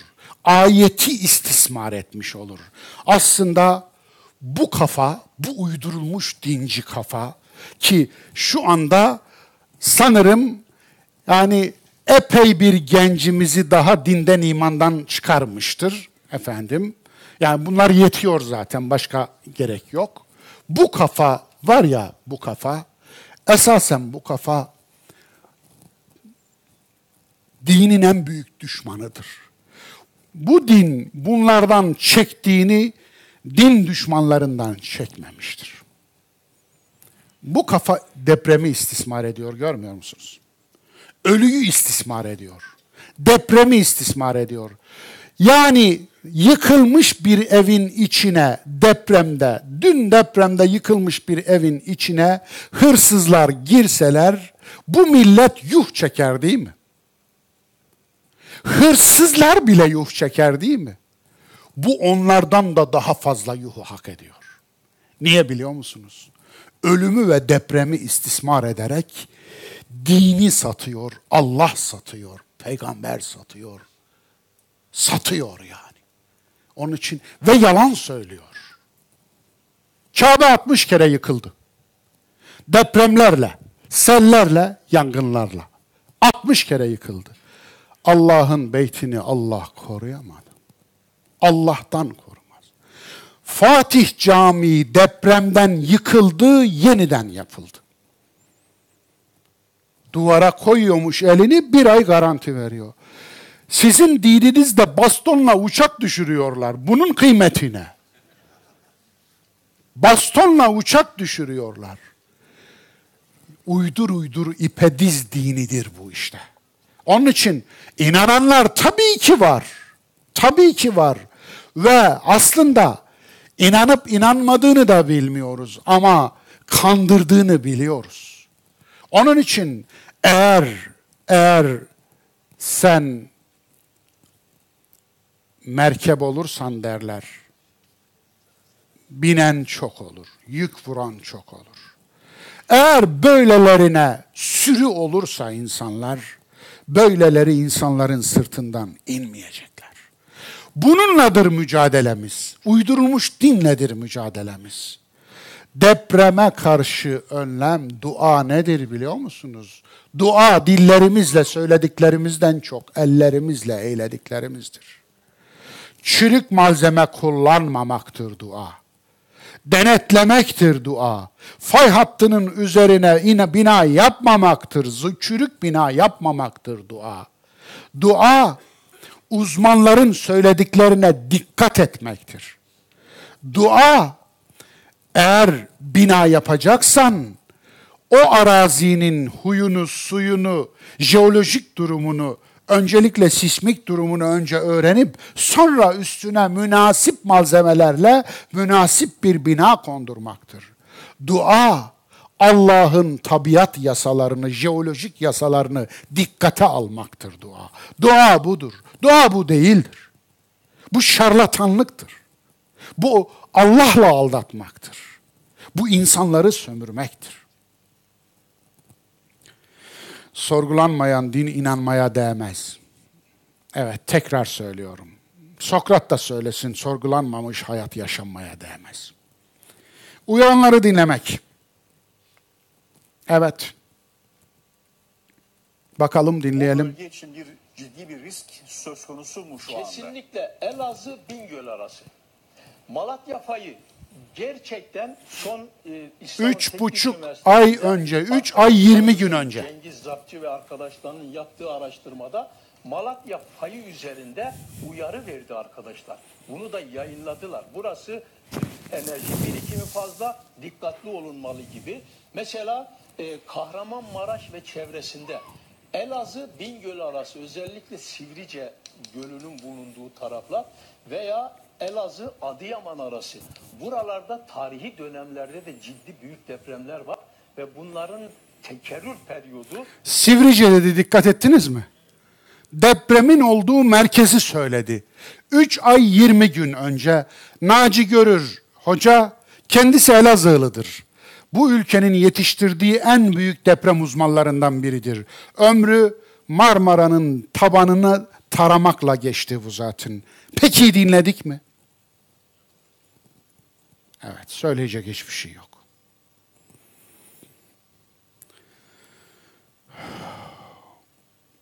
Bu da var. Sahte hesap aşan kişiler konum vererek enkaz altındayım yardım edin şeklinde tweetler attı.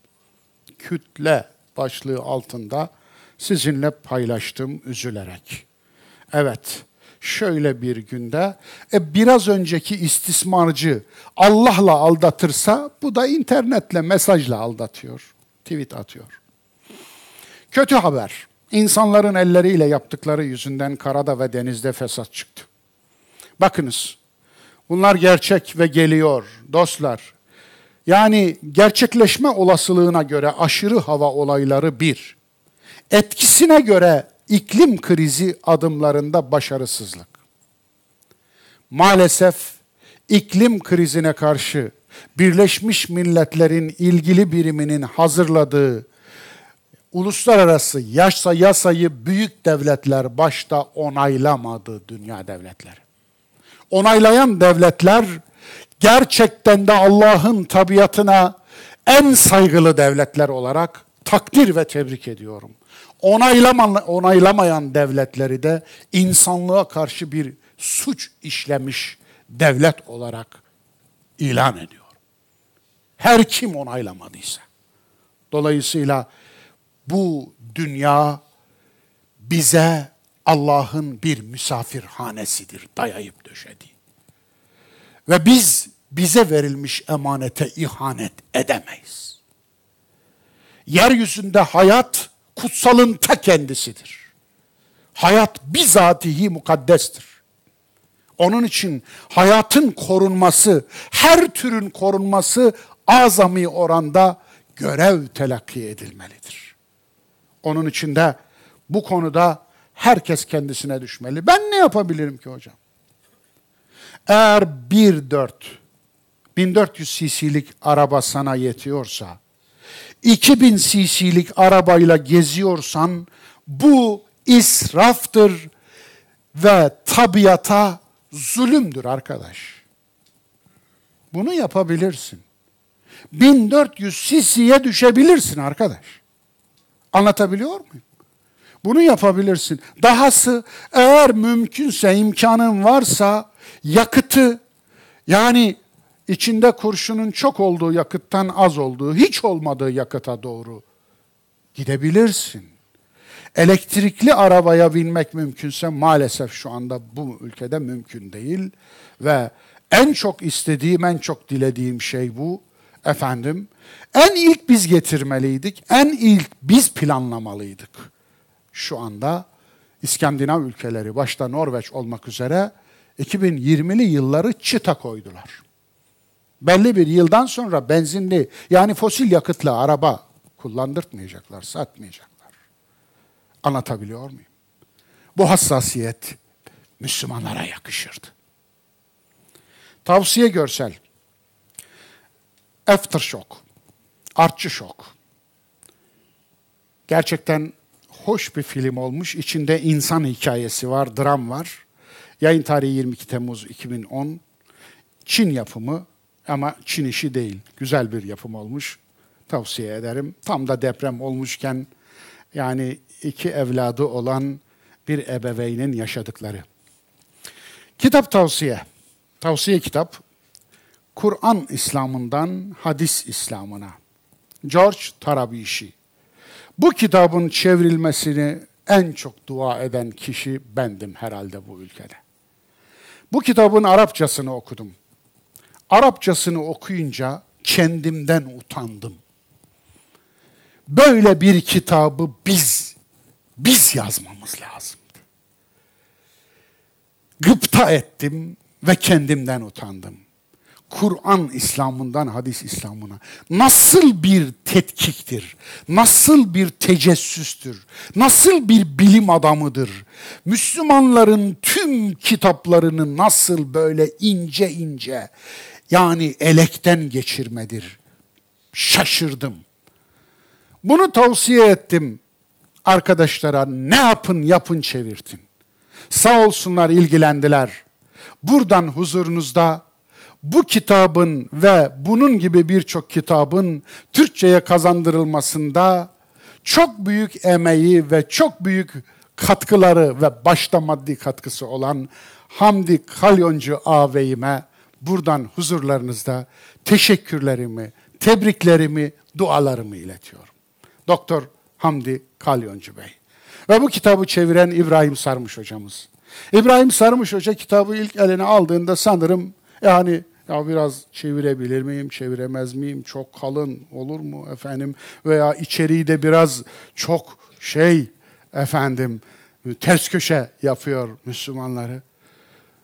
Bitirdikten sonra bir ön söz yazmış, çevirenin ön sözü. Çok istifade ettiğini söylemiş, iyi ki çevirmişim demiş.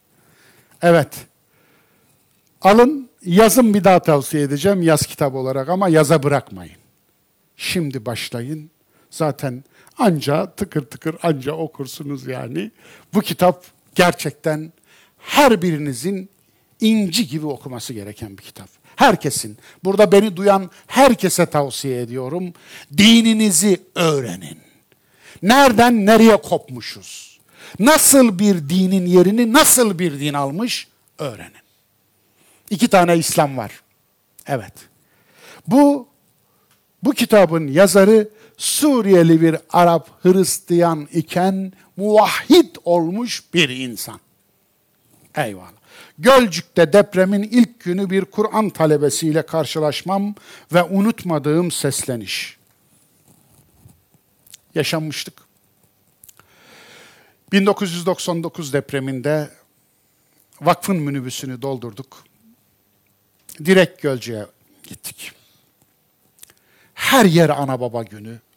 Olay taze. Binalardan çığlıklar geliyor. Arabaya ne bulduksa doldurduk. Efendim, tabii bu arada şunu gördüm. bu deprem gibi felaket hadiselerinde insanımızın yardım etme adı altındaki düzensizliğini de gördüm. Gölcük'te dağ gibi ekmeklerin nasıl zayi olduğunu, böyle tepeler tepeler. Bilmem içinizde görenler var mı? Efendim, evet buyurun. Görenler şahit olana. Hiçbir plan yok. Proje yok. Devlet beş gün sonra gelmiş. Anlatabiliyor muyum? Efendim. Ve devlet yok. Bizler varız. Orada neyse orada elimizden geleni yapıyoruz. Bir Kur'an talebemiz var, dostumuz. Mustafa Bey Allah e, şu anda da hastalıkla imtihan oluyor. E, Rabbim kolay getirsin, şifalar versin. Efendim aradım buldum o ana baba günü içerisinde neyse dağıttık verdik efendim bez şu bu almıştık. Onlar çok ikrama geçiyor çok. Böyle felaket günlerinde çocuk bezi çocuk maması, efendim yani o tip şeyler çok önemli. Pedler çok önemli.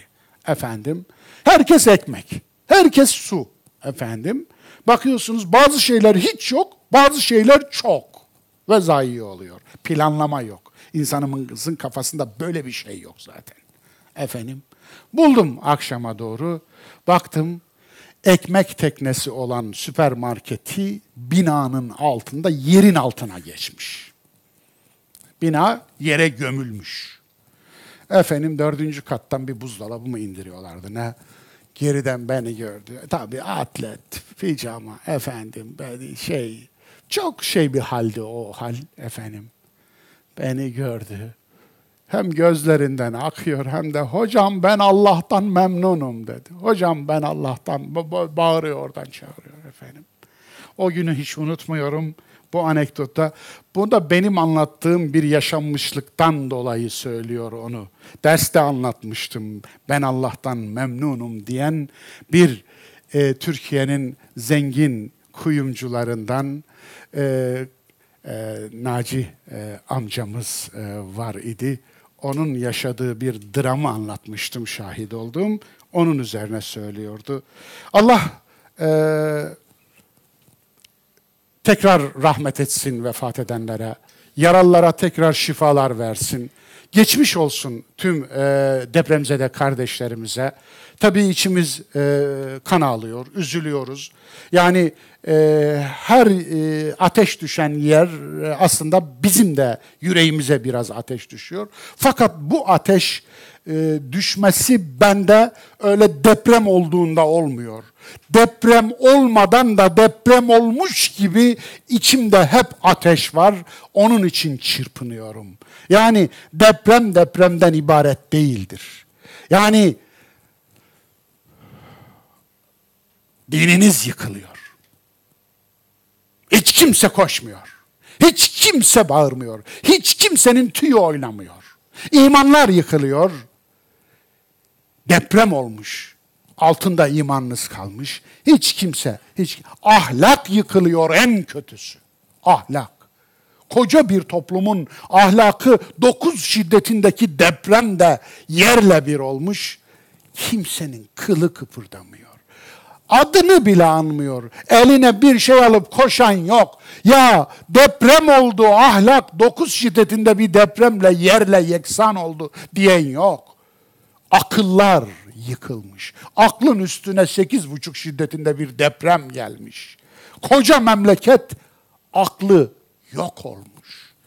Aklı depremde yıkılmış bir harabeye dönmüş.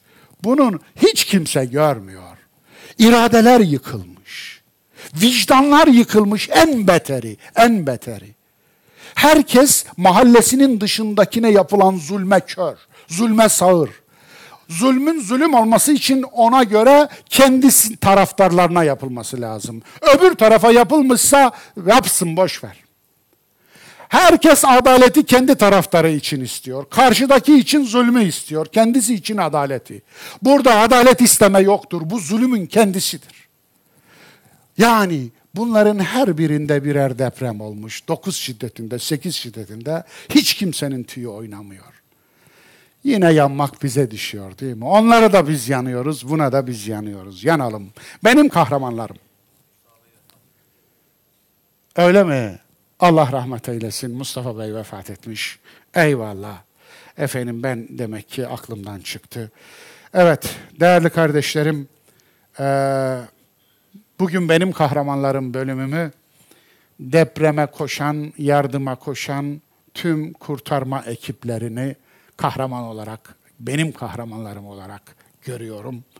Ama depreme yardıma koşan kurtarma ekiplerini alkışlayanlar vicdan depremine, akıl depremine, insanlık depremine, ahlak depremine, irade depremine karşı yardıma koşanlara niye alkışlamazlar? Alkışlamak şöyle dursun. Niye yuhalarlar? Niye kılçık atarlar? Niye taşlarlar hatta? Yani insanlığınız evinizden daha mı ucuz? Daha mı önemsiz? Ahlakınız dükkanınızdan daha mı önemsiz? İmanınız, aklınız, iradeniz, vicdanınız yıkılan binadan daha mı önemsiz? Neden insanlık depremine, ahlak depremine, vicdan depremine, adalet depremine karşı hassas olanları alkışlamazsınız? Bu da sitemim olsun. Hepinize selam olsun. Bu derslerin daha fazla kişiye ulaşabilmesi için siz ne yapabilirsiniz? Akabe Vakfı ve Mustafa İslamoğlu sosyal medya hesaplarını takip edebilirsiniz. Paylaşılan afişlerimizi kendi hesaplarınızdan paylaşabilirsiniz. Akabe Vakfı WhatsApp hattına kayıt yaptırabilir, dostlarınızı da kayıt için teşvik edebilirsiniz. WhatsApp numarası 0549 635 0605 0549 635 0605 Canlı yayın esnasında size gönderilen ders linklerini anında dostlarınızla paylaşabilirsiniz. Derslerin YouTube, Facebook vesaire gibi mecralarda daha fazla kişiye ulaştırabilmek adına reklam vermemiz için bağışta bulunabilirsiniz. Siretül Kur'an ders aşamalarına sponsor olabilirsiniz. Evet, yapabilirsiniz. Tabii isterseniz. Efendim teşekkür ediyorum. Tekrar bir sonraki derste, 27. derste buluşmak üzere. Hepinizi Allah'a emanet ediyorum. Hoşçakalın.